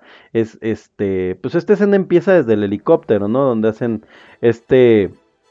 Esta escapada con el helicóptero que les, ame, que les ametrallan. Este, vemos vidrios por todos lados volar. Así es, ya vemos, este. Pues es justo, te digo, después del, del rescate de. De Morfeo. De, de Morfeo, y en ese momento pues decide quedarse Neo a, a pelear, y los empiezan a ametrallar, y él dice, no, pues saben que no vamos a salir todos vivos de esto, mejor me quedo yo, y pues a ver qué nos sale. Mm. Empieza a creer, y pues ya, tenemos una, no, no solo una escena icónica, sino la parte más importante de, de, de la película y, para, para muchos fans. Para resolver, ¿no? ¿Qué, qué está pasando aquí? Y yo creo que sin problemas debe estar en el top diez de las mejores películas, de las mejores peleas del cine, porque efectivamente los vemos peleando en el edificio de rescate, que son unas oficinas, eh, los vemos peleando en el metro, y los vemos peleando en este... ¿Por dónde más pelean? O sea, son, pelean como en tres lugares, en el, en el, en, o sea, literalmente en los andenes del metro y dentro del metro pelean, ¿no? Así es, es eh, en los andenes, en el metro y en el edificio. No sé si hay otra locación que también terminan ahí. Como, como que utilizando. Tengo por ahí una pendiente. Y, y durante esta escena, pues es donde, donde efectivamente, ¿no? Ya, ya se revela, ¿no? Que Neo efectivamente es el elegido. Porque pues le hicieron por ahí una revelación a Trinity, el oráculo, que quiero poner ahí. Ahí este, que esa pues va a ser mi escena, que, que te voy a platicar un poco después. A, después. Pero ella, ella le dice, ¿no? Yo... Recuerden que esto ya es full spoiler, dice, yo no creo que no pueda ser el elegido, no creo que te puedas morir porque se muere el güey. Este, porque a mí el oráculo me dijo que yo me iba a enamorar del elegido, y Chan Chan, me enamoré de ti, caña. Sí, este, tiene un poco ya de, de chick flick como quiera. Este, pues es el, el rescate, de, ahí es el rescate de la, de la princesa, pero al revés. Uh-huh, uh-huh. Exacto. Sí, sí, sí. Que es cuando... ¿Este ya es tu, tu otra escena favorita? Eh, ¿Para mí? Ah, si, si quieres ya cerrar esta parte, si quieres decir algo más de toda esta última secuencia, porque realmente es una secuencia que, como decimos, empieza desde el rescate de Morfeo hasta pues ya la, la, la pelea final, ¿no? Eh, si quieres decir algo más de esta escena, si no yo te platico, la verdad es que son prácticamente dos. Sí, no, eh, pues yo creo que ya, ya es lo último, ¿no? El, al final de cuentas esta, esta escena termina, eh, más, dura un ratito, un buen ratito, este, es la en la que más te eh, requiere de atención para ver eh, los, los efectos eh, del bullet time, uh-huh. Pero pues sí, te digo, es, es una, una excelente escena, pero sí, ya, ya sería sí. Todo lo que hay que y, comentar ¿y sabes? Por este lado. Nah. Yo, yo para cerrar un poquito con esta escena me gustaría decir que algo que a mí me gusta mucho de Matrix y por lo que se me hace una muy buena película en su todo, es que en este punto logra cerrar absolutamente todas las este todas las tramas que tenía. O sea, cierra, cierra bien la, la historia que tenían por ahí Neo y, y Trinity, que la verdad es que son una pareja un poco desabrida y, la, y efectivamente ya en las siguientes películas te das cuenta que Que no hay nada, así que, que, es, que es una pareja muy complicada, pero al menos en esta película funcionan, este cierran bien la historia de este Morfeo creyendo que Neo es el elegido y que está tan este pues tan convencido que Neo va a ser el elegido que está dispuesto a dejar todo, entonces eh, lo rescatan, eh, cierra, cierra, pues cierra todos los arcos, no, no te deja como nada, nada abierto, nada al al este, al no estamos seguros, y pues culmina, ¿no?, con la, la revelación de que Neo efectivamente cree y puede lo, y empieza a ver el código Matrix, que por ahí el tema del código Matrix sería sería bueno platicar un poquito antes de ya entrar a mi, a mi escena favorita que, que, que, que tengo. Eh, ¿qué, ¿Qué has leído? ¿Qué, qué, ¿Qué sabes del código de Matrix? El código Matrix, que son estas letras verdes, ¿no? Uh-huh. Y eh, pues que no, eh, te, por ahí había leído algunas curiosidades que tenía el, el código Matrix. Creo uh-huh. que era una... Alguien lo había diseñado, no recuerdo bien, y te voy a echar mentiras, entonces no, no quiero ir... No te preocupes, te, con eso. te, te cuento un poco de lo que de lo que yo tengo entendido del código Matrix, y pues bueno, hablar de del código Matrix es hablar de uno de los, pues de del de, lo, de los visuales más icónicos de la película. O sea, hay, hay, hay como una serie de iconos dentro de la película de Matrix que fueron pues una... que, que que fueron como la identidad de la película, que es las vestimentas, que son estas vestimentas este oscuras y con gabardinas y demás, y el código Matrix, que era como muy visual. El código Matrix eh, lo toman un poco de Ghost in the Shell, que recuerda que es una de las principales inspiraciones de los Wachowski, para bueno, de las Wachowski, bueno, en ese tiempo eran los, de los Wachowski eh, para... Los, los, los podemos decir los porque estamos hablando de... En pasado. De, de Matrix, sí, así es, de Matrix. Así es. Ya, ya cuando hablemos de... No sé qué han hecho últimamente. Ya, la de esta, la de Tom Cruise como Samurai es este... es, es ¿Ya son las? ¿Quién sabe? Creo, creo que, que eran, ya son las. Creo que era la y el, pero bueno, este, regresando. Eh... El, el código Matrix lo toman un poco de Ghost in the Shell, que aparece por ahí en algunas computadoras y me aparecen los créditos, pero en Ghost in the Shell, o sea, es similar, se parece, también es este, tiene como, como símbolos, eh, pero, pero es este horizontal. A ellos se les ocurre en un punto que sea, que sea este eh, vertical. Y bueno, el código Matrix está compuesto de kanjis, de algunas letras, de algunos ceros, unos y demás. Y, y me parece tiene escrito, eso sí te, te voy a, este, a, a mentir si, si me equivoco, eh, tiene escrito algunas recetas de cocina japonesa. Ah. Ajá, entonces como parte de lo que trae. Por ahí entre las curiosidades, cuando salió, me parece, la segunda película, se volvió tan popular, de hecho era como el protector de pantalla favorito de los, de los geeks. Tener un código Matrix en, en Windows X P. Para los que para los que no, no, no, no lo conozcan, pues había un tiempo en esta vida en que pues, poníamos protectores de pantalla en las computadoras, porque se suponía que si tú tu computadora no la apagabas y la dejabas prendida, el tipo de monitores C R T, que eran los monitores gordos, podían generar un fantasma en la imagen, o sea, en la imagen del monitor, porque eh, se quedaba el, el, el fondo del escritorio prendido. Entonces ese fondo, por la forma en que funcionan los monitores R T, se podía quedar como un fantasma dentro de la dentro de la imagen, ¿no? Es, estoy siendo medianamente técnico con el con el término, para lo que me refiero es que la imagen se quedaba impregnada en el monitor forever. O sea, si tú ponías allá el Cocoon Z de, de wallpaper y no tenías un fondo de pantalla, como no están moviendo los píxeles, se podía quedar ahí. Sí, se quemaba, ¿no? Se decían que se quemaba, uh-huh. Y ya quedaba la pantalla. Sí recuerdo haber visto monitores así, ¿eh? Exacto. Sí recuerdo haber visto unos dos o tres monitores así que tenían ahí sus iconitos. Exacto. Este, a pesar de que estabas viendo, estabas navegando este, en Internet, en Internet Explorer. Así en Internet Explorer. Sí, igual hicieras ya, ya más pro en Firefox, por ahí. este, entonces, entonces se, se volvió así como un wallpaper muy famoso el código Matrix. Y te digo, nace de, de esto, ¿no? De un poquito de, de Ghost in the Shell, un poco de recetas de cocina japon- en japonés, este, un, una combinación de símbolos y de números. Eh, pero pues, es uno de los iconos de esta película, el código Matrix. Y la verdad es que si no, no puedes tener programa de, de este, de Matrix sin hablar, aunque sea mencionar lo que es como, fue muy icónico y fue, un, fue como un símbolo ya de los noventas, dos miles principios. Entonces, pues bueno, el código Matrix ahí. Ahí este, ahí había que, que mencionarlo, pero bueno. Eh, sí, de hecho, mucho de Ghost in the Shell está representado en la, en la película. Si no mal recuerdo, también en la escena de eh, del, del techo de, de Trinity, este, uh-huh. donde llega ahí al, al, creo que es un hotel.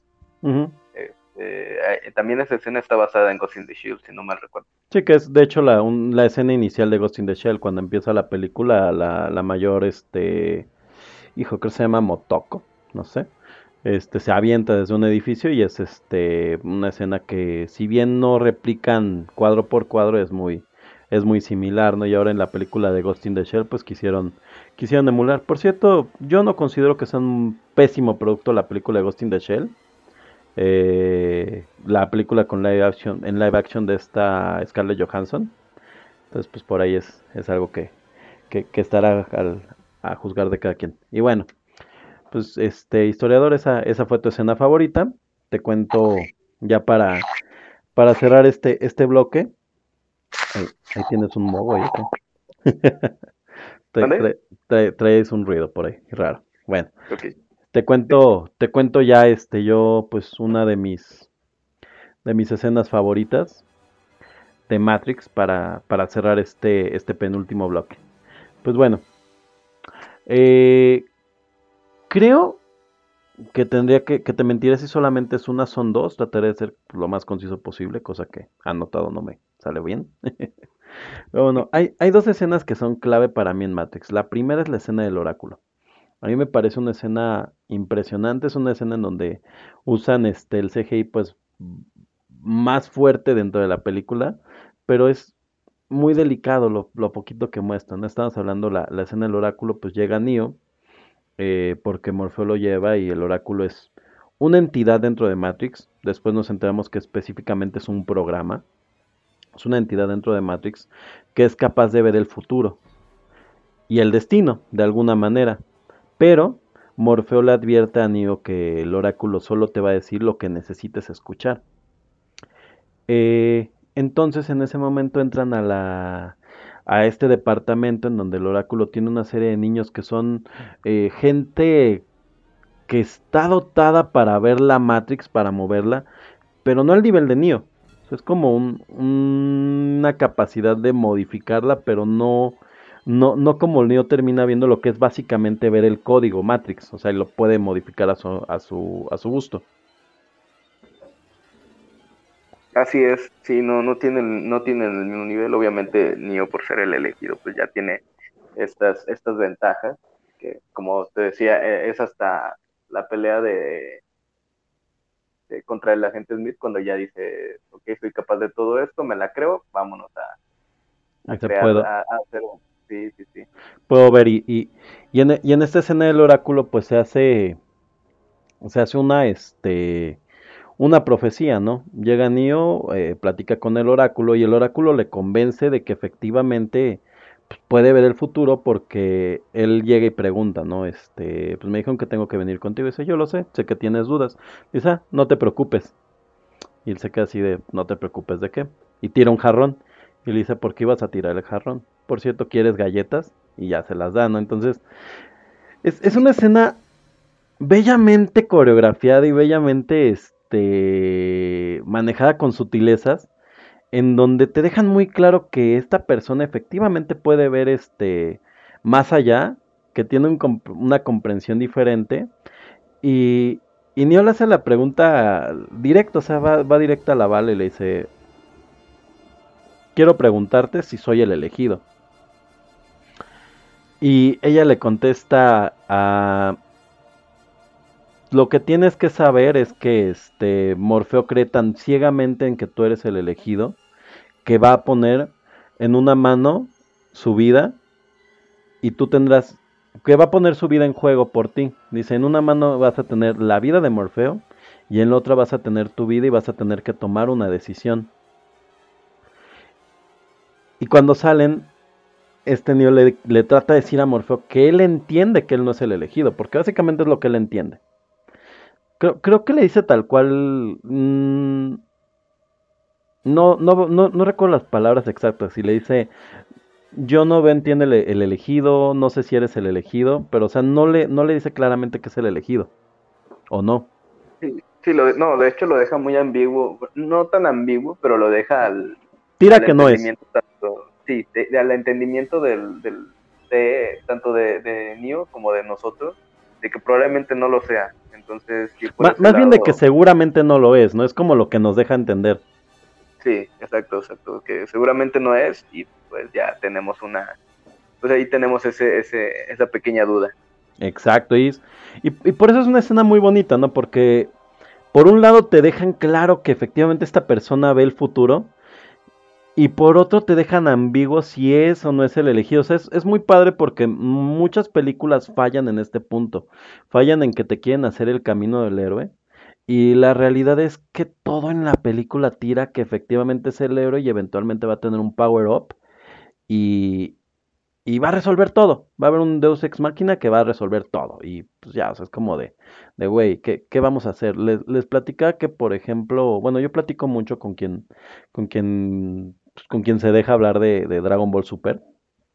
Que a mí algo que no me gusta de, de esta nueva adaptación de Dragon Ball Super es que sabes que eventualmente va a pasar algo que va a resolver la situación porque pues, Goku ya es un Deus Ex Machina viviente. Y si bien Neo va a tirar a convertirse en un Deus Ex Machina viviente, te dejan tan ambiguo que sí lo sea o no lo sea, que el último tramo de la película realmente tú vas con la visión de que no lo es. Así es, tú, tú llegas a este punto que, que, que es muy crítico, con que pues va, va él a arriesgarse sin, sin ser el elegido, y eso es lo que le da al, al, al paso del héroe su, su valor al final de cuentas, el, uh-huh. el, el sacrificio, el sacrificio por, este, por salvar a otros o a un mundo entero, es uh-huh. lo que hace que el paso del héroe sea tan importante en las películas. Y cuando al final de cuentas se la termina creyendo, ¿no? O sea que, que es de, pues no soy, pero quiero creer en que sí, ¿no? Y, y finalmente en la escena que tú platicabas, pues se termina, o sea, él termina quedándose, no porque cree que es el, el elegido, sino porque uno empieza a creer que tal vez es posible que sí, y dos, porque él está pensando más en sacrificarse que en este realmente que va a ganar esa pelea, ¿no? Y, y avanzando con esto lo logra, y te digo, es, a mí me parece una escena muy bien hecha, creo que es una de las mejores escenas de toda la película, porque número uno, te muestran en aproximadamente diez minutos en pantalla un personaje terriblemente entrañable, porque además, cuando te hablan del oráculo, tú te imaginas algo similar a lo que terminas encontrando cuando te hablan del arquitecto. O sea, tú esperas algo así. Exacto, algo, algo místico, una cosa así.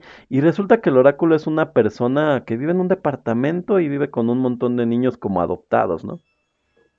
Es una viejita, sí, sí, además.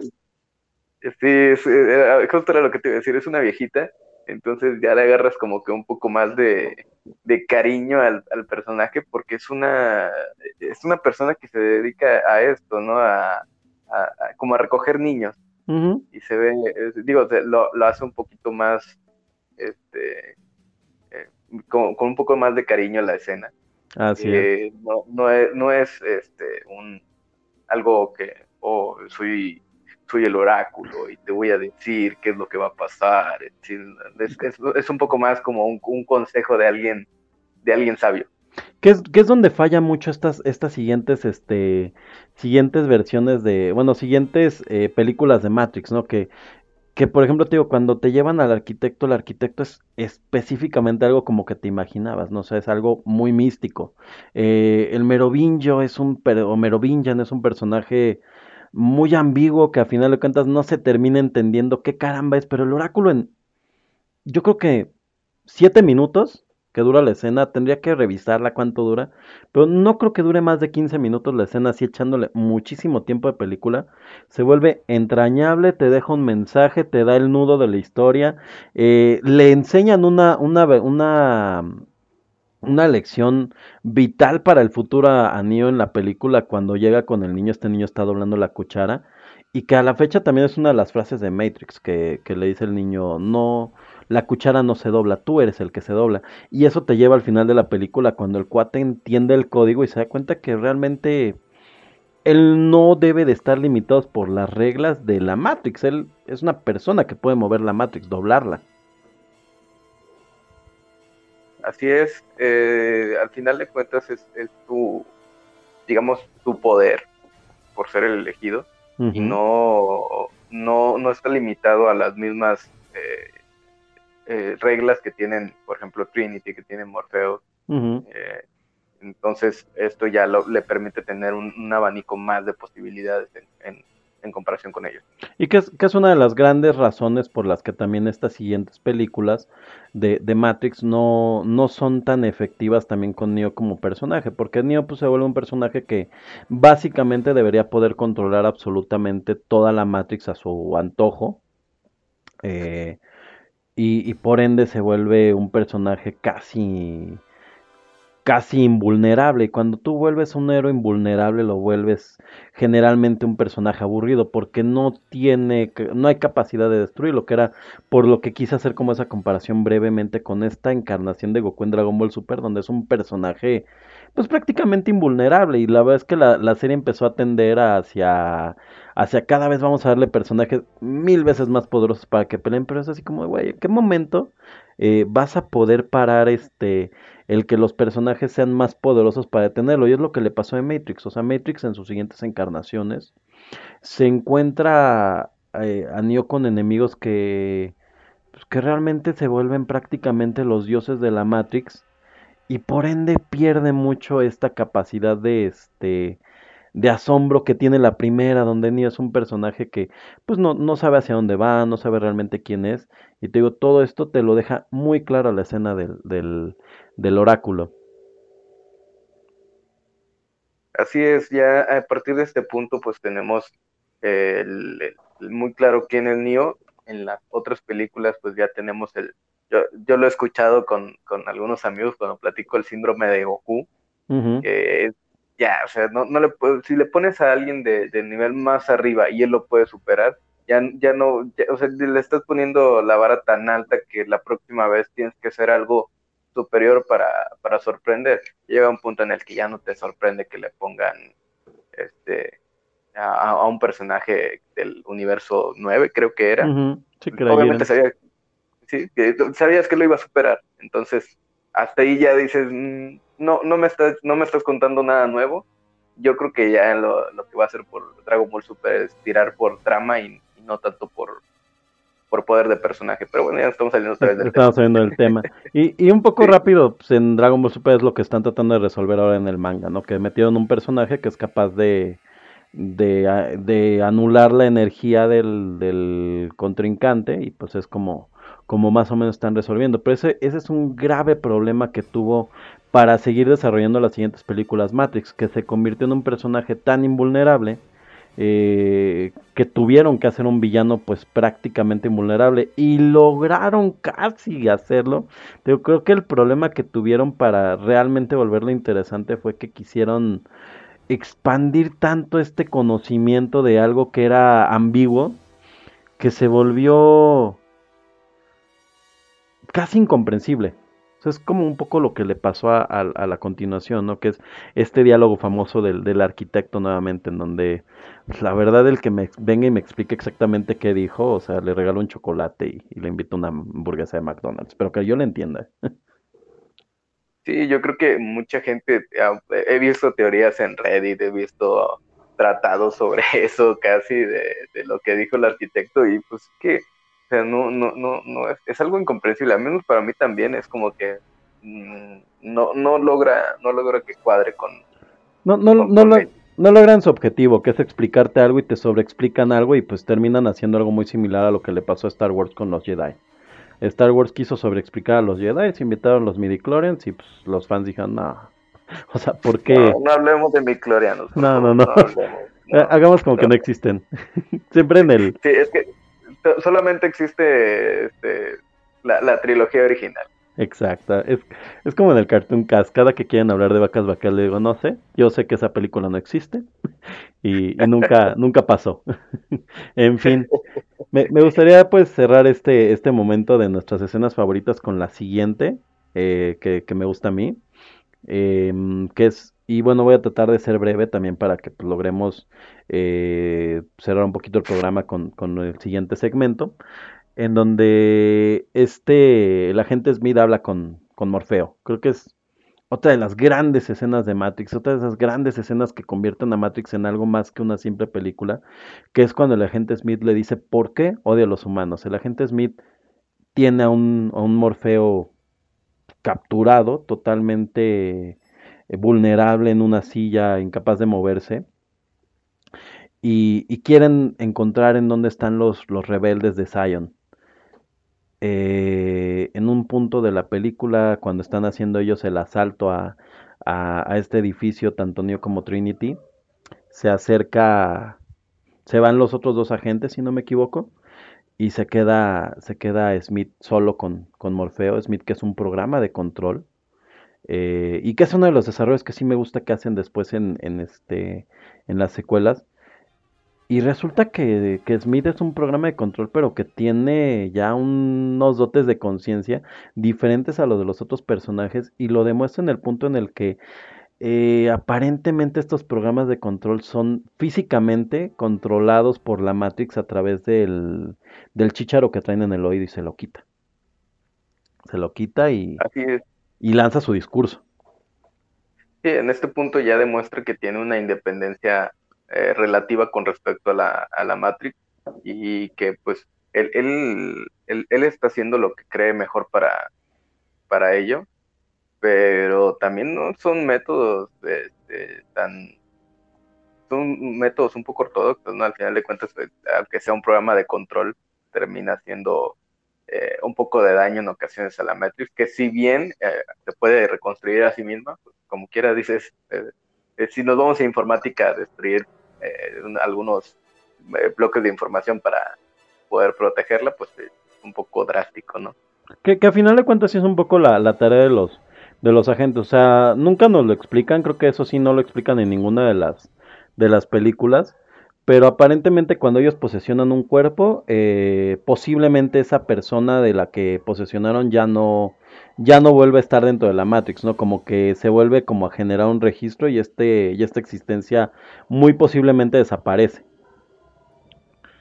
O, Así o, es. O se reprograma, ¿no? Y, y esto porque aparentemente las mismas eh, las mismas personas, bueno, o sea, bueno, sería bueno hablar un poquito de cuál es el lo que medianamente nos explican cómo funciona la Matrix, ¿no? La Matrix aparentemente son personas conectadas a la a la A, a Matrix para generar energía, como ya platicábamos, pero que tienen dentro un programa cargado. Entonces, cuando tú reinicias ese programa, no necesariamente el usuario lo va a aceptar, entonces parece que no es tan fácil hacerlo, y es un poco del discurso que le da eh, el agente Smith a Morfeo. Así es, sí, eh, eh, nos explica un poco que no todos van a aceptar esa realidad, y pues no, no es tan sencillo como parece el, solamente liberar a los seres humanos.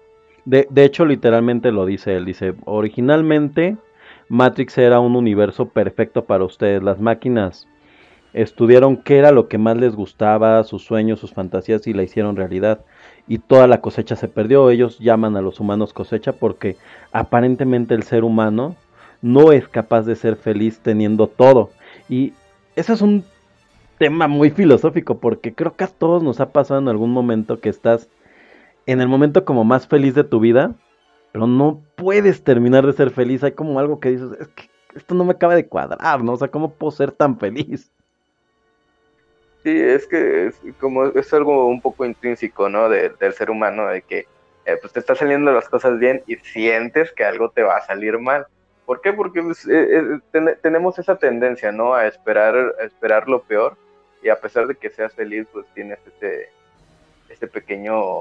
Eh, esa pequeña duda, que al igual como en la película, de si no estar, no, no hay algo que se te está escapando, algo que pueda salir mal, que te esté arruinando, que te pueda arruinar este momento de felicidad. Exacto, como, como, como ese miedo, ¿no? A ser feliz, y es lo que le, lo que básicamente le dice, le dice Smith a, a, a Morfeo, le dice, es que realmente pues nosotros quisimos darles algo perfecto, ustedes son imperfectos. Y dice, de hecho, yo no los veo como como como personas, como algo bueno para la Matrix. Para mí ustedes son el cáncer de la Matrix. Ustedes ustedes son un, son organismos que no son felices y no destruyen, no son felices y no son literalmente infelices.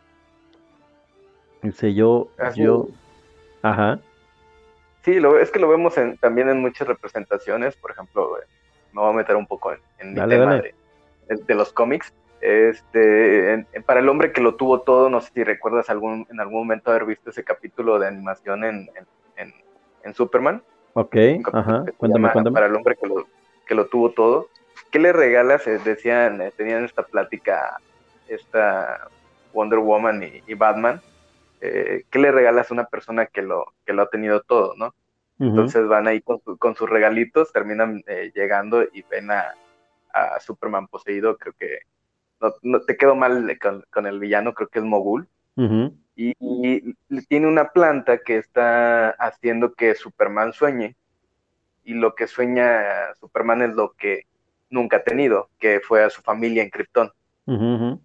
Entonces eso era lo que ellos venían platicando, pero para el hombre que lo tiene todo, por más que veas que una persona es feliz, a veces le falta como que esa pizquita, ¿no? Y eso es lo que representan en ese momento en tanto la animación como en el cómic. Obviamente es, es un arco argumental en algún momento en, en Superman. Uh-huh. Así es, entonces y, eso. Y, y es justamente algo que se, que se ha tratado espe- efectivamente en muchos medios, ¿no? O sea, en donde si tú a alguien le das como toda la felicidad, si tú tienes todo, digo, es, es difícil como que no encuentre peros, ¿no? Y, y la, la, la forma más fácil de...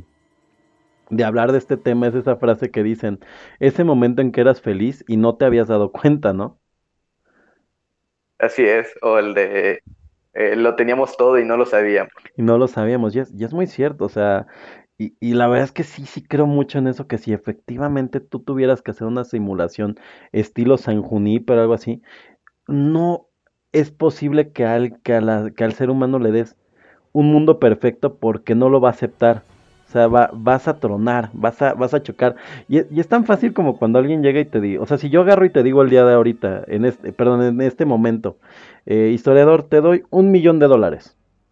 ¿Qué me contestarías? No, pues voy. No, en, o sea, pero en serio, imagínate así, literal, que sabes que te lo pueden dar.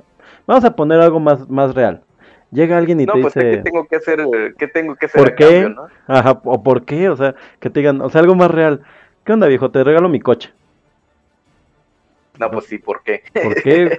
¿Qué hice, no? O sea, es como un concepto de tener algo tan bueno nos va a chocar. Y, y luego Smith pues, le habla mucho de este... De esta eh, capacidad destructiva que tiene el ser humano. De este, de este punto, ¿no? En donde le dice, es que... Ustedes no son animales, cabrón. Perdón, ustedes no son animales. Ustedes son, son un cáncer. El cáncer aparece... se duplica y destruye. Dice, ustedes no, no, no conviven con su entorno, no quieren aceptarlo, no quieren, o sea, no quieren ser felices con lo que tienen, además quieren destruir lo que tienen, caray. Sí, es, es, es, eso es lo que representa mucho el, este, la, la comparación que tienen la, las máquinas en, con, en contraste con, con los seres humanos, ¿no? Para las máquinas es, es ir por este, por este rumbo. Pero el ser humano siempre va a buscar a lo mejor más, o a buscar un porqué, o va a buscar. Entonces, esa inquietud que tiene el, el ser humano, la máquina no lo entiende, y lo, pues al final de cuentas lo va a interpretar como si fuera algo, algo negativo, ¿no? Algo negativo, exacto, que de hecho, pues ya, ya entrando un poquito así nada más en el Animatrix como un, una probadita, eh, el, los capítulos este Renacimiento y no recuerdo el otro, pero que son dos capítulos del Animatrix que te cuentan justamente la historia de las máquinas y el hombre. Eh, básicamente hablan de que las máquinas lo que hacen es que toman conciencia y antes de tratar de destruir, antes de tratar de pelear contra el ser humano, a pesar de que ya desde entonces se habían dado cuenta que estaban siendo, vaya, este sobajadas, que estaban siendo ocupadas, eh, a pesar de que ya, ten, ya se habían dado cuenta que tenían conciencia, tratan de mandar embajadores y convivir. Eso es lo primero que tratan de hacer las máquinas. Las máquinas no tratan de destruir en el, en el canon de Matrix, tratan primero de convivir. Pero el ser humano no lo acepta, no, no lo logran y, y Morfeo se lo dice a Neo. No sabemos cuándo empezó ni cómo, pero lo que sabemos es que nosotros quemamos el cielo. Así es, así es, este, pues sí fue culpa del ser humano, ¿no? El, el, el no poder aceptar el, a, a las máquinas, no solo se representa aquí, lo platicamos en, en la primera parte, uh-huh. eh, también lo vemos en otras, en otras películas, Pero aquí ya no tanto es el miedo a la, a la tecnología, sino a la suplantación de que hace la tecnología con respecto el, a nosotros. El valle inquietante, ¿no?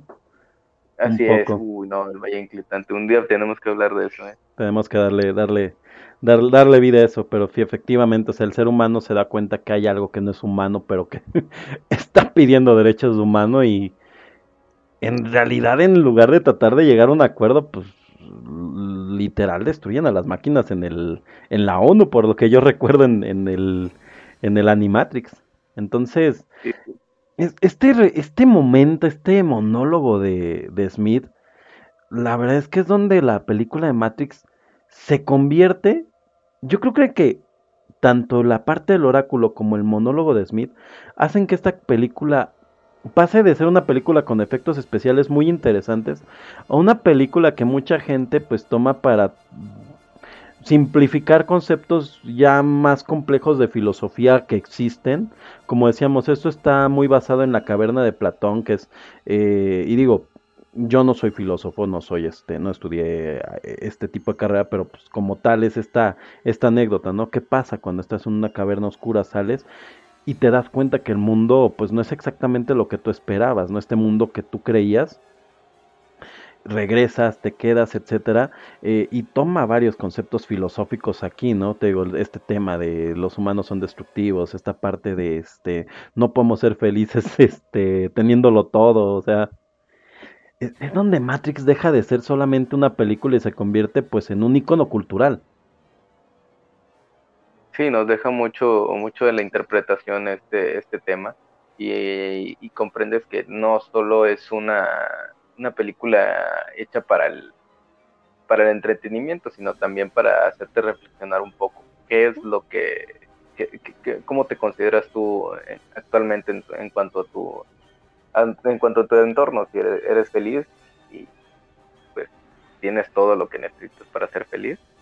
Porque también eso de eso es, es importante, ¿no? Al final de cuentas, si, si no lo eh, si no te, no te lo cuestionas, no cuestionas tu realidad, no, no, no te das cuenta de qué es lo que tienes, qué es lo que mencionábamos hace un momento. Exacto, y es, y es un poco la, el planteamiento de Cypher, ¿no? Que Cypher es el, el antagonista dentro de Nabucodonosor, el, el este vaya, este traidor que hay dentro del Nabucodonosor, que pues básicamente lo que hace es hablar con los agentes y dices, yo te entrego a estos cuates, pero regrésame, regrésame a Matrix, porque a mí no me gusta eh, comer la comida que estamos comiendo aquí, que básicamente es un puré, no me gusta la vida, no me gusta tener frío, no me gusta lo que estoy viviendo y pues yo quiero estar en Matrix, o sea, yo no, qui- o sea, ya desperté y no me gustó lo que encontré, salí, salí de esta caverna oscura y no me gustó lo que encontré, entonces es...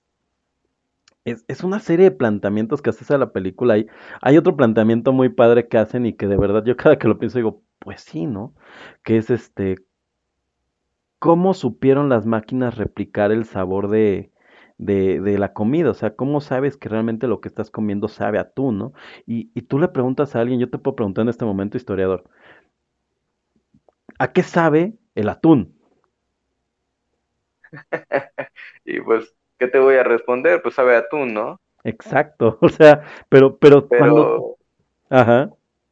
Pero cuando, bueno, pues si te tuviera que explicar a qué me sabe a mí, probablemente no te sabe igual a ti. Exacto, entonces dicen, ¿cómo sabemos que el atún no sabe a pollo? Exacto. Exactamente. Y es que ellos pues ya no tienen atún y ya no tienen pollo, comen, viven a base de un puré horrible, ¿no? Que como unas papillas ahí de engrudo.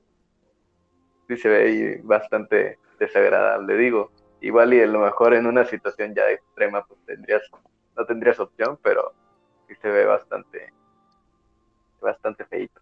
Exacto, no, no se ve, no se ve nada apetecible. Pues vaya, ¿quieres comentar algo más de, de, de, de lo que estábamos platicando, de la escena de, de Matrix, ahorita, antes de, de llegar a nuestro último bloque?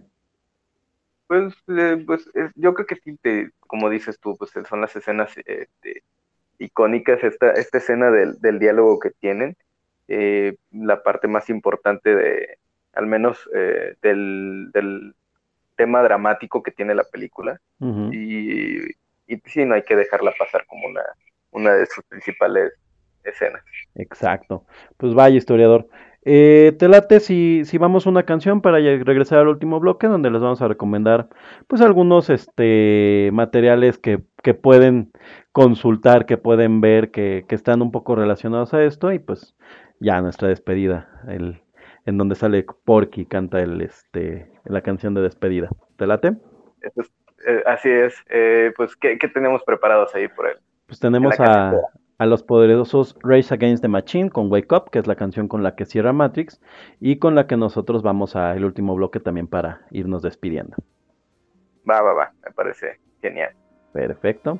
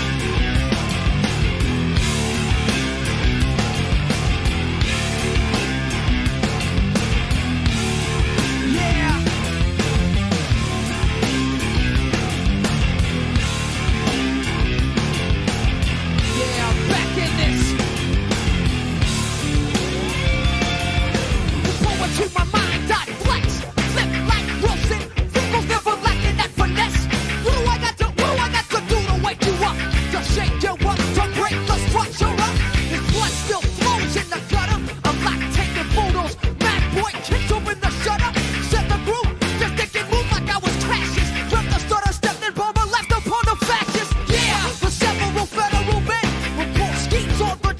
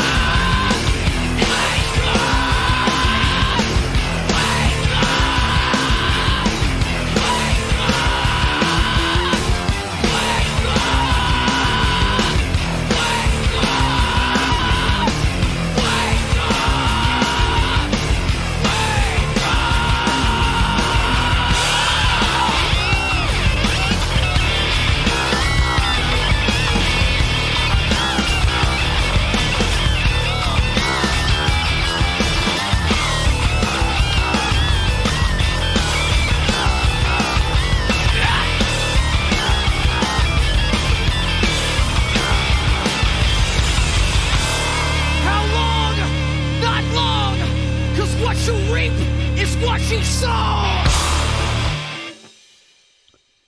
Y estamos de regreso en esto que se llama Caja de V H S. El día de hoy hablando de Matrix o Matrix.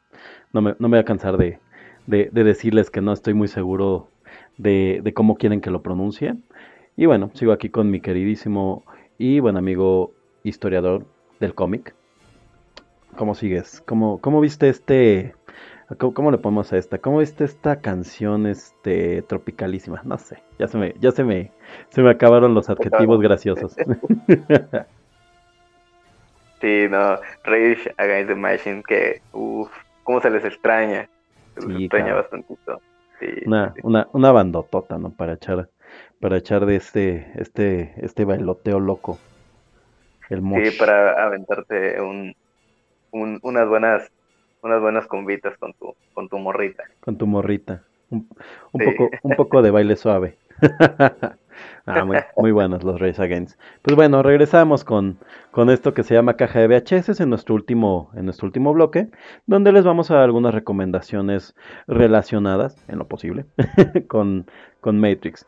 Historiador, ¿qué le recomiendas a la gente que ya vio la película de Matrix?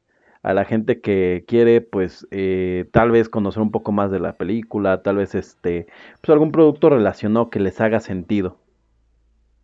Pues yo les voy a recomendar, una primeramente, una película, El Piso uh-huh. trece, ya hemos hablado por ahí de, de ella. Así es. Eh, ¿qué, ¿Qué pueden encontrar en El Piso trece? El Piso trece es una película con una temática muy similar, es exactamente el mismo año, y si no me equivoco salió unos dos meses después, de uno o dos meses después de, de Matrix. Uh-huh. Entonces, tiene una temática muy similar.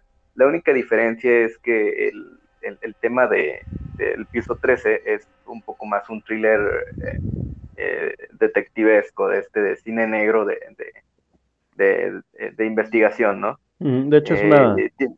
Ajá. Uh-huh. da, sí, de, sí, sí. de hecho, es una película un poco... que, que no, no, no, no tiene como tanto reconocimiento por ser una película un poco más lenta y más este pues más pesada, ¿no? que, que Matrix, pero que efectivamente toma, pues toma estos, estos este elementos, ¿no? de un, de un lugar en donde eh, no, no necesariamente es, es un, es un lugar este dentro de la realidad, pero que es como parte de otra realidad. Así es, así es. De hecho es una adaptación de un libro, Simulacron tres. Uh-huh. No lo sabía, ok. Y, y, y, este, no he leído el libro, honestamente, porque no, no he tenido tiempo, pero está entre mis pendientes de leer. Tengo entendido que es una adaptación más libre de, del libro. El libro sí se mete en temas un poco más existenciales, pero la película ya se mete en el tema de la, de la investigación y sí, como dices, una, una simulación encima de otra simulación.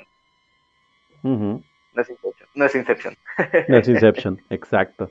Es, es, un, es un rollo diferente. Pues es, es muy similar a Matrix, ¿no? Yo, yo la vi, la verdad, en el cine.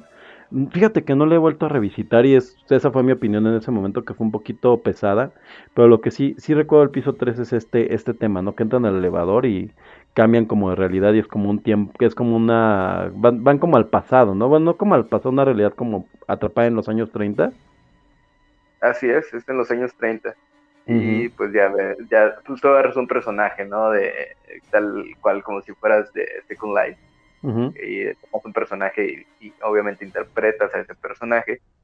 Lo, lo curioso en este caso es que a pesar de que la simulación no sabe que, que hay una simulación, eh, bueno, nos vamos a meter un poco en terreno de spoilers, pero llega, llega un punto en el que... O, o lo más eh, que pueda sin spoiler, ajá.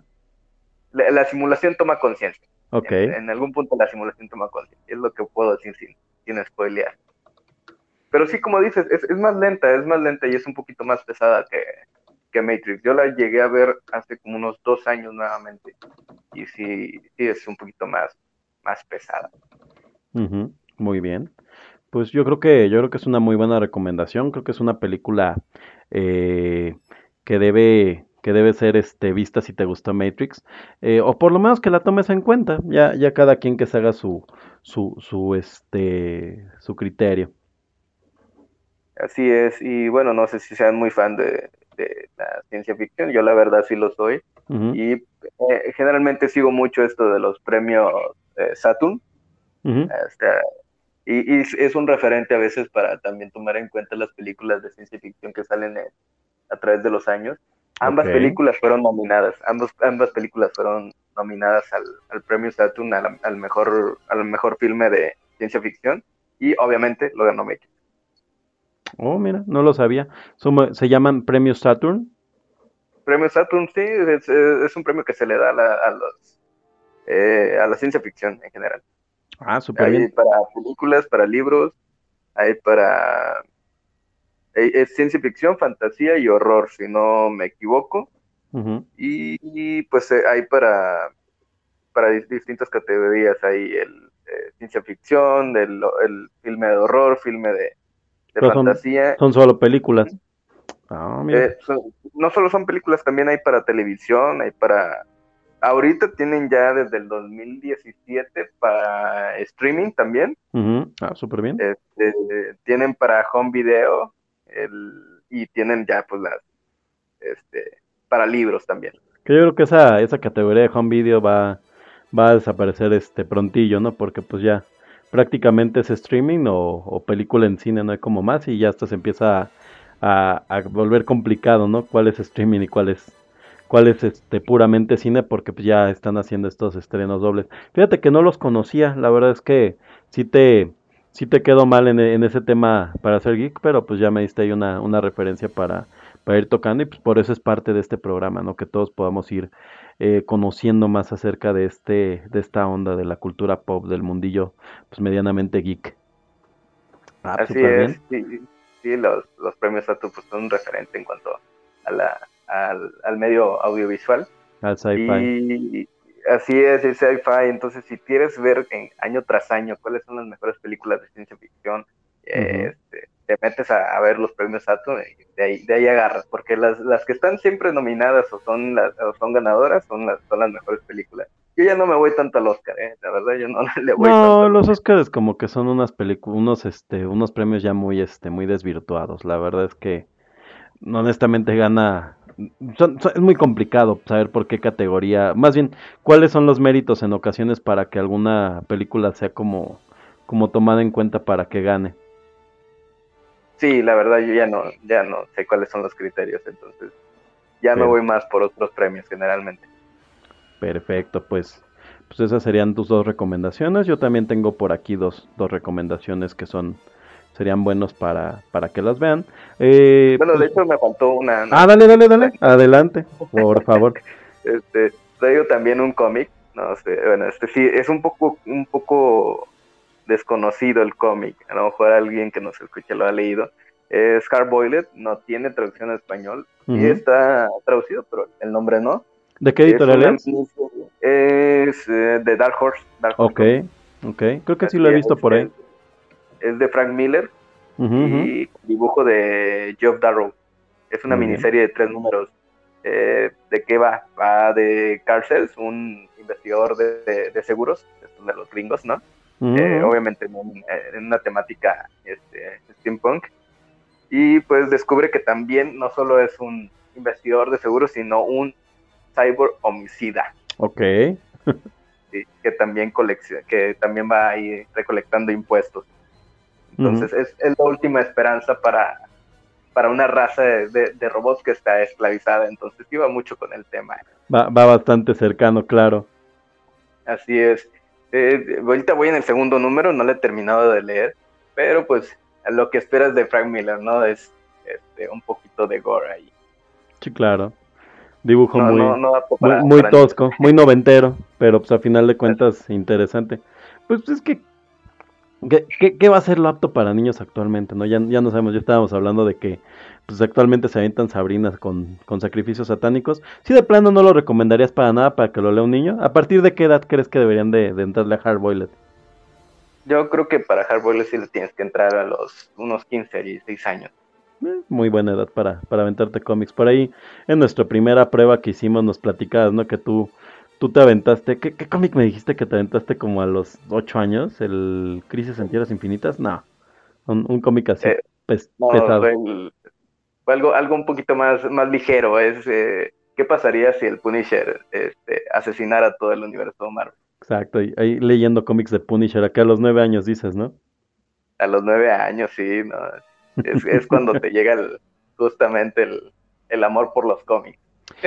Como que sí, ¿eh? Yo, yo, por ejemplo, a mí me pasó algo, yo no soy, yo no soy tan lector de cómics, voy a ser muy, muy honesto para que también... A, aquí no le venimos a engañar, ¿verdad, güero? Este, pero por eso me tocó que cuando, cuando yo estaba chico, las corridas de cómics eran complicadas de conseguirlas enteras y como que lanzaban números sueltos. Y, y sobre todo hay, hay algo que me gusta mucho que dicen en un podcast, que es una frase de alguien, ahorita no recuerdo quién, eh, que se llama El Tribunal de los Supergüeyes, yo lo escucho a veces, eh, que dicen que nunca sabes qué cómic va a ser, pero siempre un cómic puede ser el primer cómic de una, de una persona. Entonces, yo me acuerdo que cuando le quise empezar a entrar a esta onda de los cómics, eh, por ejemplo, X-Men están cerca de la boda de Jean Grey y, y Cyclops. Por ahí se estaba muriendo Superman, entonces como que quería sentarle, pero pues, estás a medio arco de algo, y algo como, como, eran ya los megaeventos, y eso es lo que te pasa con los megaeventos, que sí, y sobre todo estos nuevos megaeventos que están haciendo en donde se cruzan dieciséis cómics diferentes, dieciséis tiradas, que la forma más fácil ya de leerlas sí, sí, sí de plano te esperas al trade. Yo por ejemplo así me aventé en trade las, este, Civil War, que es de esas corridas que sí leí enteras. Eh, y, y es difícil a veces entrarle al cómic si no, si no encuentras como un, un, un arco que no esté tan avanzado, que no tenga tantos personajes. Entonces sí, sí creo que sí, es una no, buena edad. Es algo muy, muy, muy complicado. Por ejemplo, si quieres leer Crisis en Tierras Infinitas, hay incluso tomos que recopilan el pre de Crisis Infinitas, o sea, uh-huh. el, pequeñas, pequeñas pistas que te van dando. Hay algunas cosas que son un, una, una pista que sale en un cuadro durante, un, en una página, solamente en un número, que tú ves y solamente es una silueta. Y ahí está ya la, la, la clave, ¿no? Para que entiendas eventos que van a pasar en veintitrés. Pero yo creo que sí, sí hay maneras de entrarle al cómic, nada más es como no desesperarse. Te digo, yo no soy un buen lector de cómic, o sea, hay muchas cosas que me falta leer, muchísimas. Pero, pero hay manera, yo por ejemplo siempre creo que un buen momento para entrar, un buen cómic para entrarle a, a leer cómics es por ejemplo los Sin City, cuando ya estás pues, en esos trece, catorce años, una vez que no son, son, sí toman temas medio adultos, pero son cómics así que tienen principio, final y pues nada, tienes que entender que la ciudad es Sin City, pero bueno, ya, me, ya nos estamos desvirtuando un poco, entonces Hard Boiled es, es lo que nos recomiendas para, para, es, para seguir en este mood matrixesco. Así es, sí, para seguir en este mundo dentro de, de realidades al, eh, simuladas, uh-huh. Pues tenemos ahí Hard Boiled, de Frank Miller y Joe Dar- Dar- ¿Joe Dante? No, Joe Dante es el de este... Ah, bueno, ¿quién? ¿Joe Dante es escritor o director? Es director, ¿no? Director, es el de... Taca, taca, taca, taca, taca. Es de, de películas de terror, hijo. Bueno, está bien, hay, hay que nos dejen en los comentarios después en, en donde esto se suba, este, estos, estos, estas, este, aclaraciones, nuestras fe de ratas, ahí se las damos en el próximo promedio. Ah, ya me acuerdo quién es Joe Dante. No manches, estoy, estoy de, de, de plano siendo grosero, porque sé que Joe Dante es bueno y no quiero irme de ver ahorita, nada más así como dije, ver qué tanto lo logro solito, vale. ¿Algo más que nos quieras sí. recomendar de Hard Boiled? ¿Algo, algo, algún, eh, ¿en qué medios lo puedes encontrar actualmente? Además de, pues ya, el, la, la, la clásica. Eh, yo creo que el, sí, lo tiene, sí lo he visto reeditado. No sé actualmente quién lo está editando porque ya es muy complicado seguir las editoriales. Actualmente uh-huh. Editorial Televisa tiene tanto D C como Marvel, entonces no sé quién trae este, Star Dark Horse. Horse. Este, pero... Creo por ahí eh, la trae Camito Panini, creo que es Panini, ajá. Y entonces sí lo he visto editado, si, si lo buscamos a lo mejor ahí por Panini, ya les traigo el dato a lo mejor en el próximo programa. Este, sí, sí está, sí está editado, está editado en español. Y pues yo lo le, yo lo, la verdad lo estoy leyendo en inglés, entonces. Okay. Eh, yo soy, yo soy más fan del cómic en inglés. Mira, estoy estoy viendo que Norma Comics por ahí lo, lo editó. Norma Comics, este, no sé si se consiguen aquí fácilmente. Ahorita, en esta semana va, van a, va a estar la Feria del Libro. De repente, con las editoriales invitadas encuentras este tipo de cómics fácilmente. Yo me encontré de la última Feria de, de Libro cómics de Garfield, de los de los ochentas. Entonces, pues igual hay que se dan una vuelta. Y si no, pues hay que... Sí, para... Sí. Uh-huh. Sí, también por acá por Monterrey está la Feria del Libro, entonces probablemente a lo mejor ahí en Panini lo tienen. Sí, es que lo tienen. En Panini. Sí, sí. Sí, si no, hay para el siguiente programa les hacemos la fe de rata para de ratas para que haya medios en el cual lo puedan encontrar, y si no, pues no lo apoyamos, pero pues eh, hay maneras. No les vamos a decir cuáles. Nunca, nunca vamos a decir eh, los, los medios alternativos. Entonces, pues bueno, listo. Muy bien, y pues te quedas pendiente tus dos recomendaciones, ¿cuáles son las? Vale, ¿Con vale. qué nos vas a sorprender? Que les voy a... Mira, hay una película en un portal que se llama Ex... No, es una parodia, no, no es cierto. Este, pues la verdad es que eh, la primera vez que hicimos la prueba no, no me pude acordar el nombre de esta película, pero es una película que posiblemente va a ser difícil que consigan. No sé si ahorita está en algún servicio de streaming, pero pues les voy a dar tal cual el nombre, que es este Sid seis punto siete, La Máquina Asesina, y es una película también muy en esta onda de, de las realidades este, virtuales, pero más como, este, este personaje va a ser como más uno de los agentes este, de, de Matrix, si se pudiera eh, trasladar a un cuerpo humano, cosa que pasa creo que en el juego de Matrix, de la segunda película, eh, y pues tuviera las limitantes de un humano, pero con las capacidades que, que le da el conocimiento. Supone que es un asesino eh, que, es, que está compuesto por la personalidad de cientos de asesinos, es como una especie de experimento eh, que tenían ahí en, este, en un laboratorio virtual, y de alguna manera este cuate logra traspasar su información hacia el mundo real y pues empieza a ser acá un un, una, un un matadero, es una especie de slasher, es una película de mil novecientos noventa y cinco eh, y pues la verdad la, la recomiendo bastante, no es no no te va a dejar este tipo de reflexiones este filosóficas, pero es una película que, que entra muy bien en este en este mood de la trilogía de Canal cinco. Entonces pues Eh, si tienen la manera de encontrar la película de Sid seis punto siete, La Máquina Asesina le, le llaman, pues eh, se las recomiendo bastante.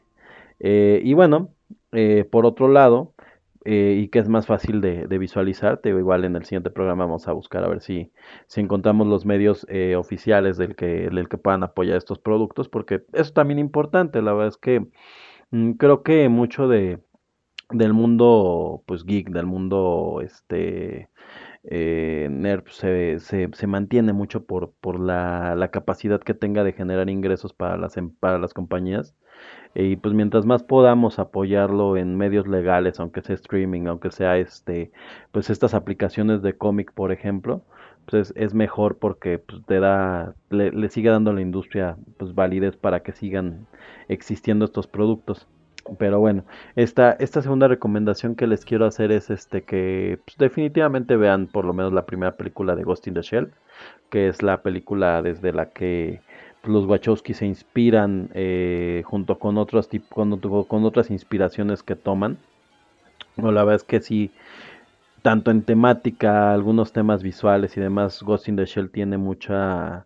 mucha inspiración para Matrix, para Matrix, en donde, pues bueno, un breve resumen es eh, la teniente de un equipo especial encargada de luchar contra eh, una serie de terroristas, eh, pues ya terroristas informáticos, eh, que, que son capaces de alterar eh, pues diferentes aspectos de la sociedad, literalmente de la sociedad, Eh, a través de ataques cibernéticos.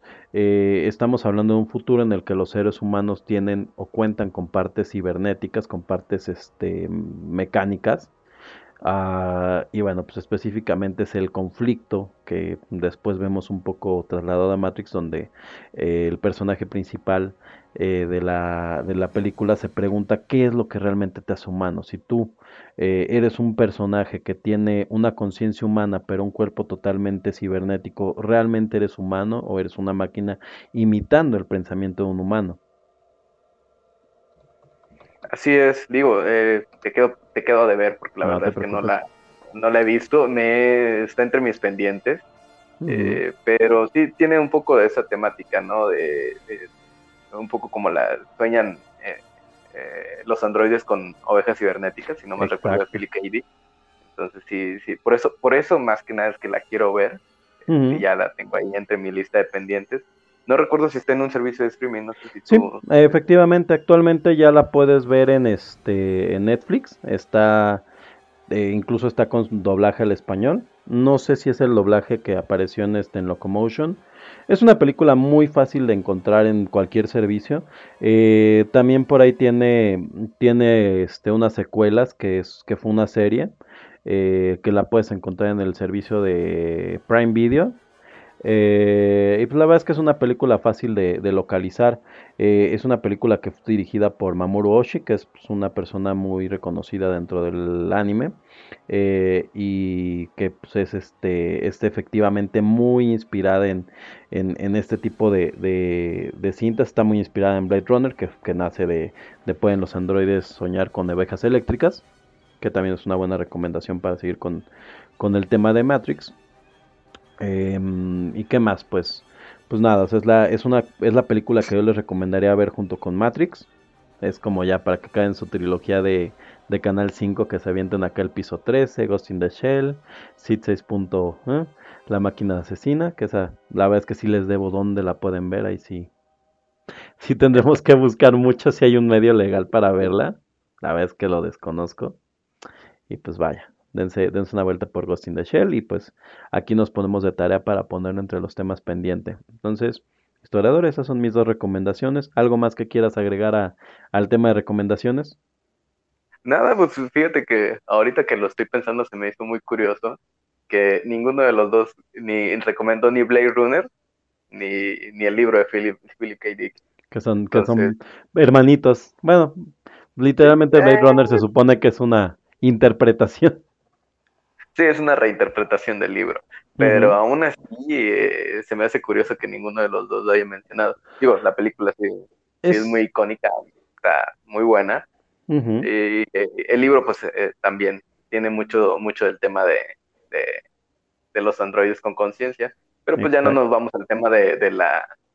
De, de cuestionar la realidad. Yo creo que por eso no, no lo consideramos. Es que, ¿no? es que es a lo que ves, es que Matrix está un poco más enfocado a cuestionar la realidad. Y eh, pueden los bueno, es, este libro y la película de Blade Runner eh, van un poquito más como en el tema de la película de inteligencia artificial, de este, del hombre bicentenario, de la, de la guía del autoestopista intergaláctico. A ver si no, si no la, si no me, si no metí las cuatro.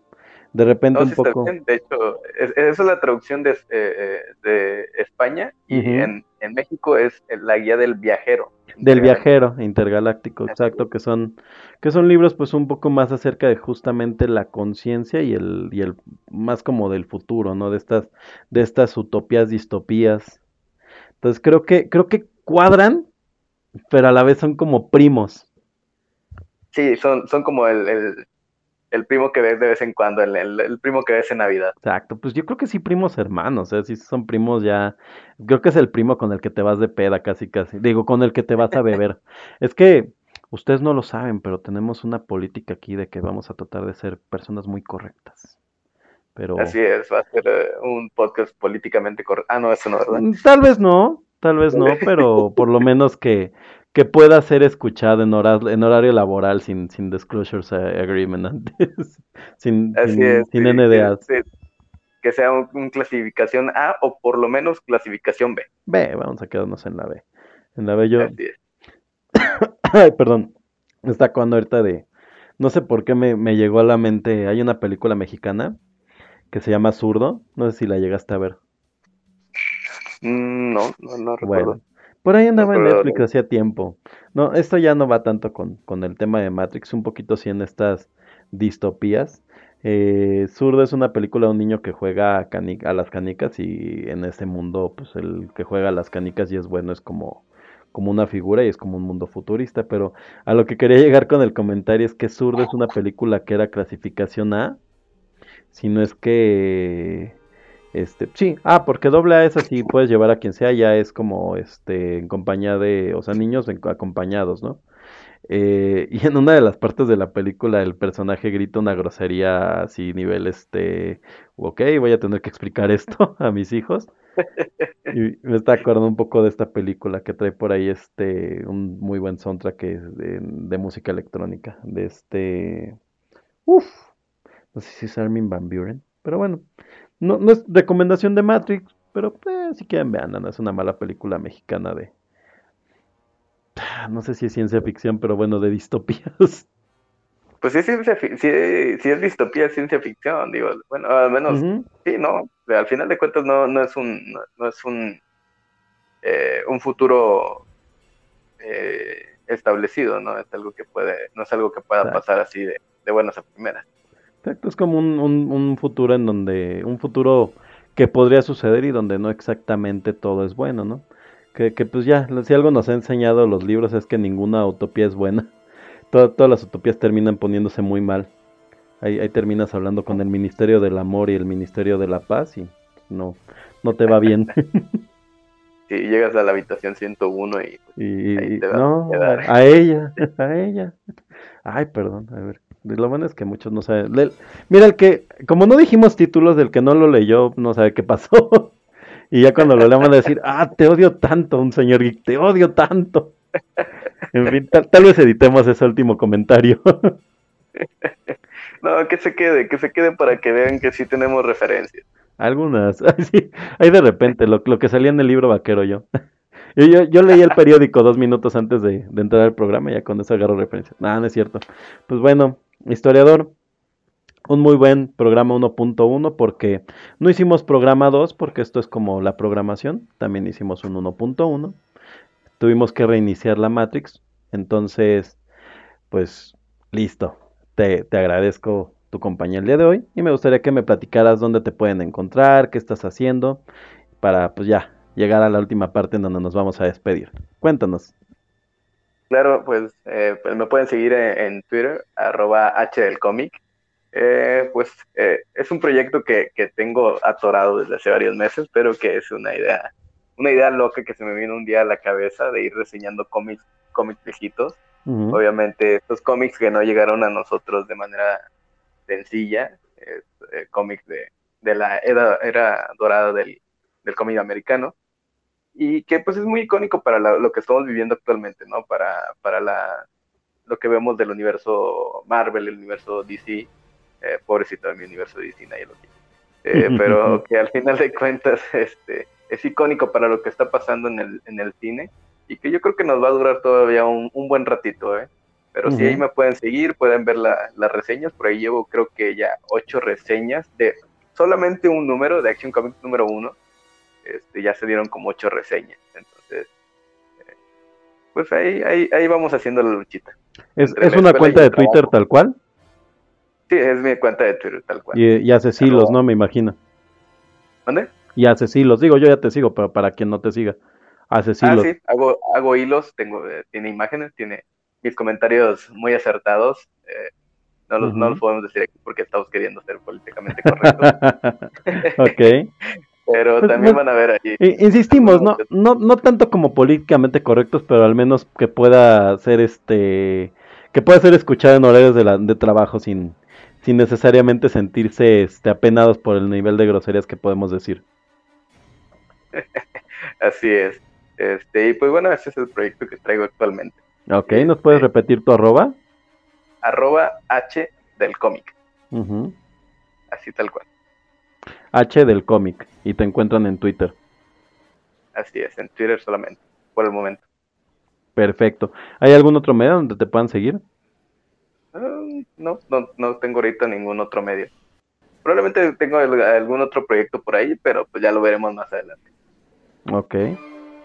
Sí, tus, tus redes sociales, donde te seguimos, donde, donde te acosamos. Donde me pueden acosar. Perfecto, pues a mí, estoy, estoy acá arreglando el fondo, perdón. Ya, ese, ese va a ser nuestro fondo de despedida porque es una hermosa canción. este, pues mira, a mí me pueden seguir en arroba un srgeek, que se pronunciaría arroba un señor geek, en Twitter, en Instagram. Eh, por ahí estoy participando también con la gente de este Cartoon Cartoon Cast, que antes era el Opticast. Eh, ahí nos pueden encontrar en Spreaker como en Spreaker como Cartoon Cast. La verdad es que ahorita estamos un poquito en hiatus, ha habido una serie de, de temas, de hecho creo que eh, Yadomón, que es el conductor del programa, está pues subiendo en este momento un programita en donde está explicando un poco lo que ha sucedido. Eh, son, son los dos medios en donde el día de hoy me pueden encontrar este como podcast, que es aquí con, con este Caja de V H S, y con Cartoon Cartoon Cast, donde soy, soy una garrapata que un día se les pegó y ya no, ya no me salí. eh, y bueno, tengo por ahí otro proyecto que sí me gustaría platicarles. Eh, la verdad es que apenas está en construcción, pero yo espero ya para finales de este mes, antes de que se termine, pues tenerlo ya totalmente levantado. Estoy haciendo pues playeras, playeras enfocadas a la cultura geek y pop. Eh, y pues todo lo que va a surgir de este, de este proyecto lo van a encontrar en arroba Tinta Geek en Twitter. Por ahí también tengo grupo de, de Facebook igual, Tinta Geek. Y si me alcanza para el dominio, pues yo creo que compro el dominio mañana o pasado, entonces... Pues busquen ahí playeras geeks, busquen ahí este eventualmente las playeras oficiales del este de Caja de V H S, que yo sé que van a correr a comprarlas porque nos aman.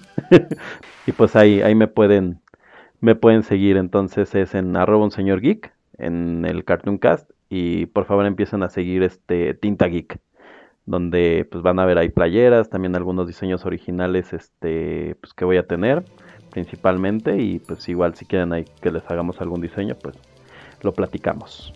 ¿Te late? Así es, así es, yo ya vi por ahí los diseños, eh, síganlo, síganlo por favor, están, están genial, la playa, la, una de las playeras que vi por ahí, este, creo que sí te lo dije, ¿no? Este, sí, gracias. Estaba, está, está muy genial el diseño.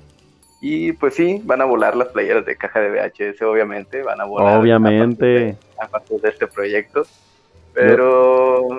Sí, eh, esperemos que, que este proyecto sea muy, muy, muy próspero para ti. Para todos, para todos. Y digo, no, no, no se trata de, la verdad es que esto lo hacemos por, por divertirnos, pero a final de cuentas, pues la verdad es que somos, somos geeks que queremos hablar para otros geeks y pues todo lo que podamos hacer para ellos, pues creo que, creo que será muy divertido. Entonces, pues bueno, historiador, algo que quieras, una frase que quieras dar antes de, de que terminemos el programa, algo más que quieras decirles, una receta de cocina, este, los mejores cumbiones que pueden bailar. Pues yo creo que sería todo. Eh, un saludo por ahí a arroba Mike San, Mike-Santana, que fue nuestro primer seguidor en... Ah, en, sí, claro, en, en Spreaker, ¿no? No, en... Sí, en Spreaker. En Spotify, ¿no? Fue en Spotify. En Spotify, por cierto, eso, eso sería bueno, ¿no? ¿Dónde pueden escuchar Caja de V H S? Vamos a suponer que alguien tiene más de dos horas escuchando eso y no sabe cómo nos puede escuchar. ¿Dónde nos pueden escuchar? eh, estamos en Spotify, estamos en Spreaker, si no me equivoco, estamos en Anchor, uh-huh. y... Se me falta, se me, si me falta alguno, se me da alguno. No, ahorita ya no estamos, ahorita todavía no estamos en Spreaker, me parece... Porque por, por, por cuestiones económicas, pero pero luego tendremos dinero. Pero sí, sí estamos ya, ya en Anchor. Ajá. Y con Patreon, con Patreon ya vamos a tener ahí. ¿No? Ya, ma- mañana hacemos el Patreon. Sí, sí, sí. sí. este, pero sí, nos pueden escuchar como Caja de V H S en Spotify. Nos pueden escuchar en caja como Caja de V H S en, este, en Anchor. Eh... Y eh, desde Anchor pueden hacer la suscripción al R S S para los diferentes sistemas de, de podcast, Podomatic, este, eh, yo uso Podcast, Podcast Kicker, es un, es un gestor de podcast gratis, simplemente en Anchor entras a la parte de este de R S S, la copias la dirección, la pegas en este, en la pestaña de, de R S S. Y ya automáticamente te va a estar subiendo los, los episodios y los puedes descargar y los vas escuchando cuando vayas en el camión, a las tortillas, a bailar cumbiones locos. Ahí lo que, ahí lo, ahí lo que quiera, güero. Ahí lo que es. Ahí lo que es. Sí, yo, yo escucho, yo escucho iVoox, entonces sí, también te, sería cuestión de... Eh, estoy justamente estudiando, creo que, creo que desde Anchor lo podemos subir a, a iVoox también. Eh, de momento todavía no lo hago, pero ya, ya espero para, el, para este programa que quede subido también en iVoox. Igual si alguien nos quiere dar recomendaciones del podcast y demás, pues déjanos comentarios, nos pueden dejar comentarios en nuestro Twitter personal. Eh, y pues para el siguiente programa eh, los invito, como igual lo hago con el Cartoon Cast, a que nos dejen este, comentarios el día de hoy con nuestras redes sociales. Eh, voy a ver si está, si podemos agarrar también ahí este, alguna cuenta de Twitter para el podcast. Yo creo que sí, no le veo problema. Eh, para el siguiente ya les, les diremos cuál y los lo publicamos en nuestro Twitter. Pero que nos dejen comentarios para nuestro siguiente programa. Ya por ahí les hacías el, el spoiler un poco de cuál era. Eh, pues si sí, quieres, bueno, si quieres repetirlo. Vamos a ver Yumanji para la próxima, sí, sí, sí. Oye, oye, pero ¿qué, ¿qué versión de Jumanji vamos a ver? Vamos a ver la original, la del doblaje, el doblaje de Canal cinco, el doblaje de Netflix. Ah, no, tenemos que ver el doblaje original para escuchar la, la querida voz de sí, Robin ¿no? Williams. Yo, yo, o yo, yo, por el doblaje de Canal cinco también. Yo, yo Jumanji me la, me la aventé en Canal cinco, me acuerdo. Yo sí lo vi con, con el actor de doblaje original, pero bueno, eso será otra historia. Pues bueno, historiador, muchas gracias. No, no, no, de nada, gracias a ti. Eh, estamos platicando para el próximo podcast. Así es, nos vemos el próximo podcast, la próxima semana, en esto que se llamó Caja de V H S. Y nos despedimos con una canción que es Lunatic Calm con Leave You Far Behind. Ahí este, el inglés mal más caro. Que viene también en el soundtrack de, soundtrack de Matrix. Vamos allá. Vamos para allá.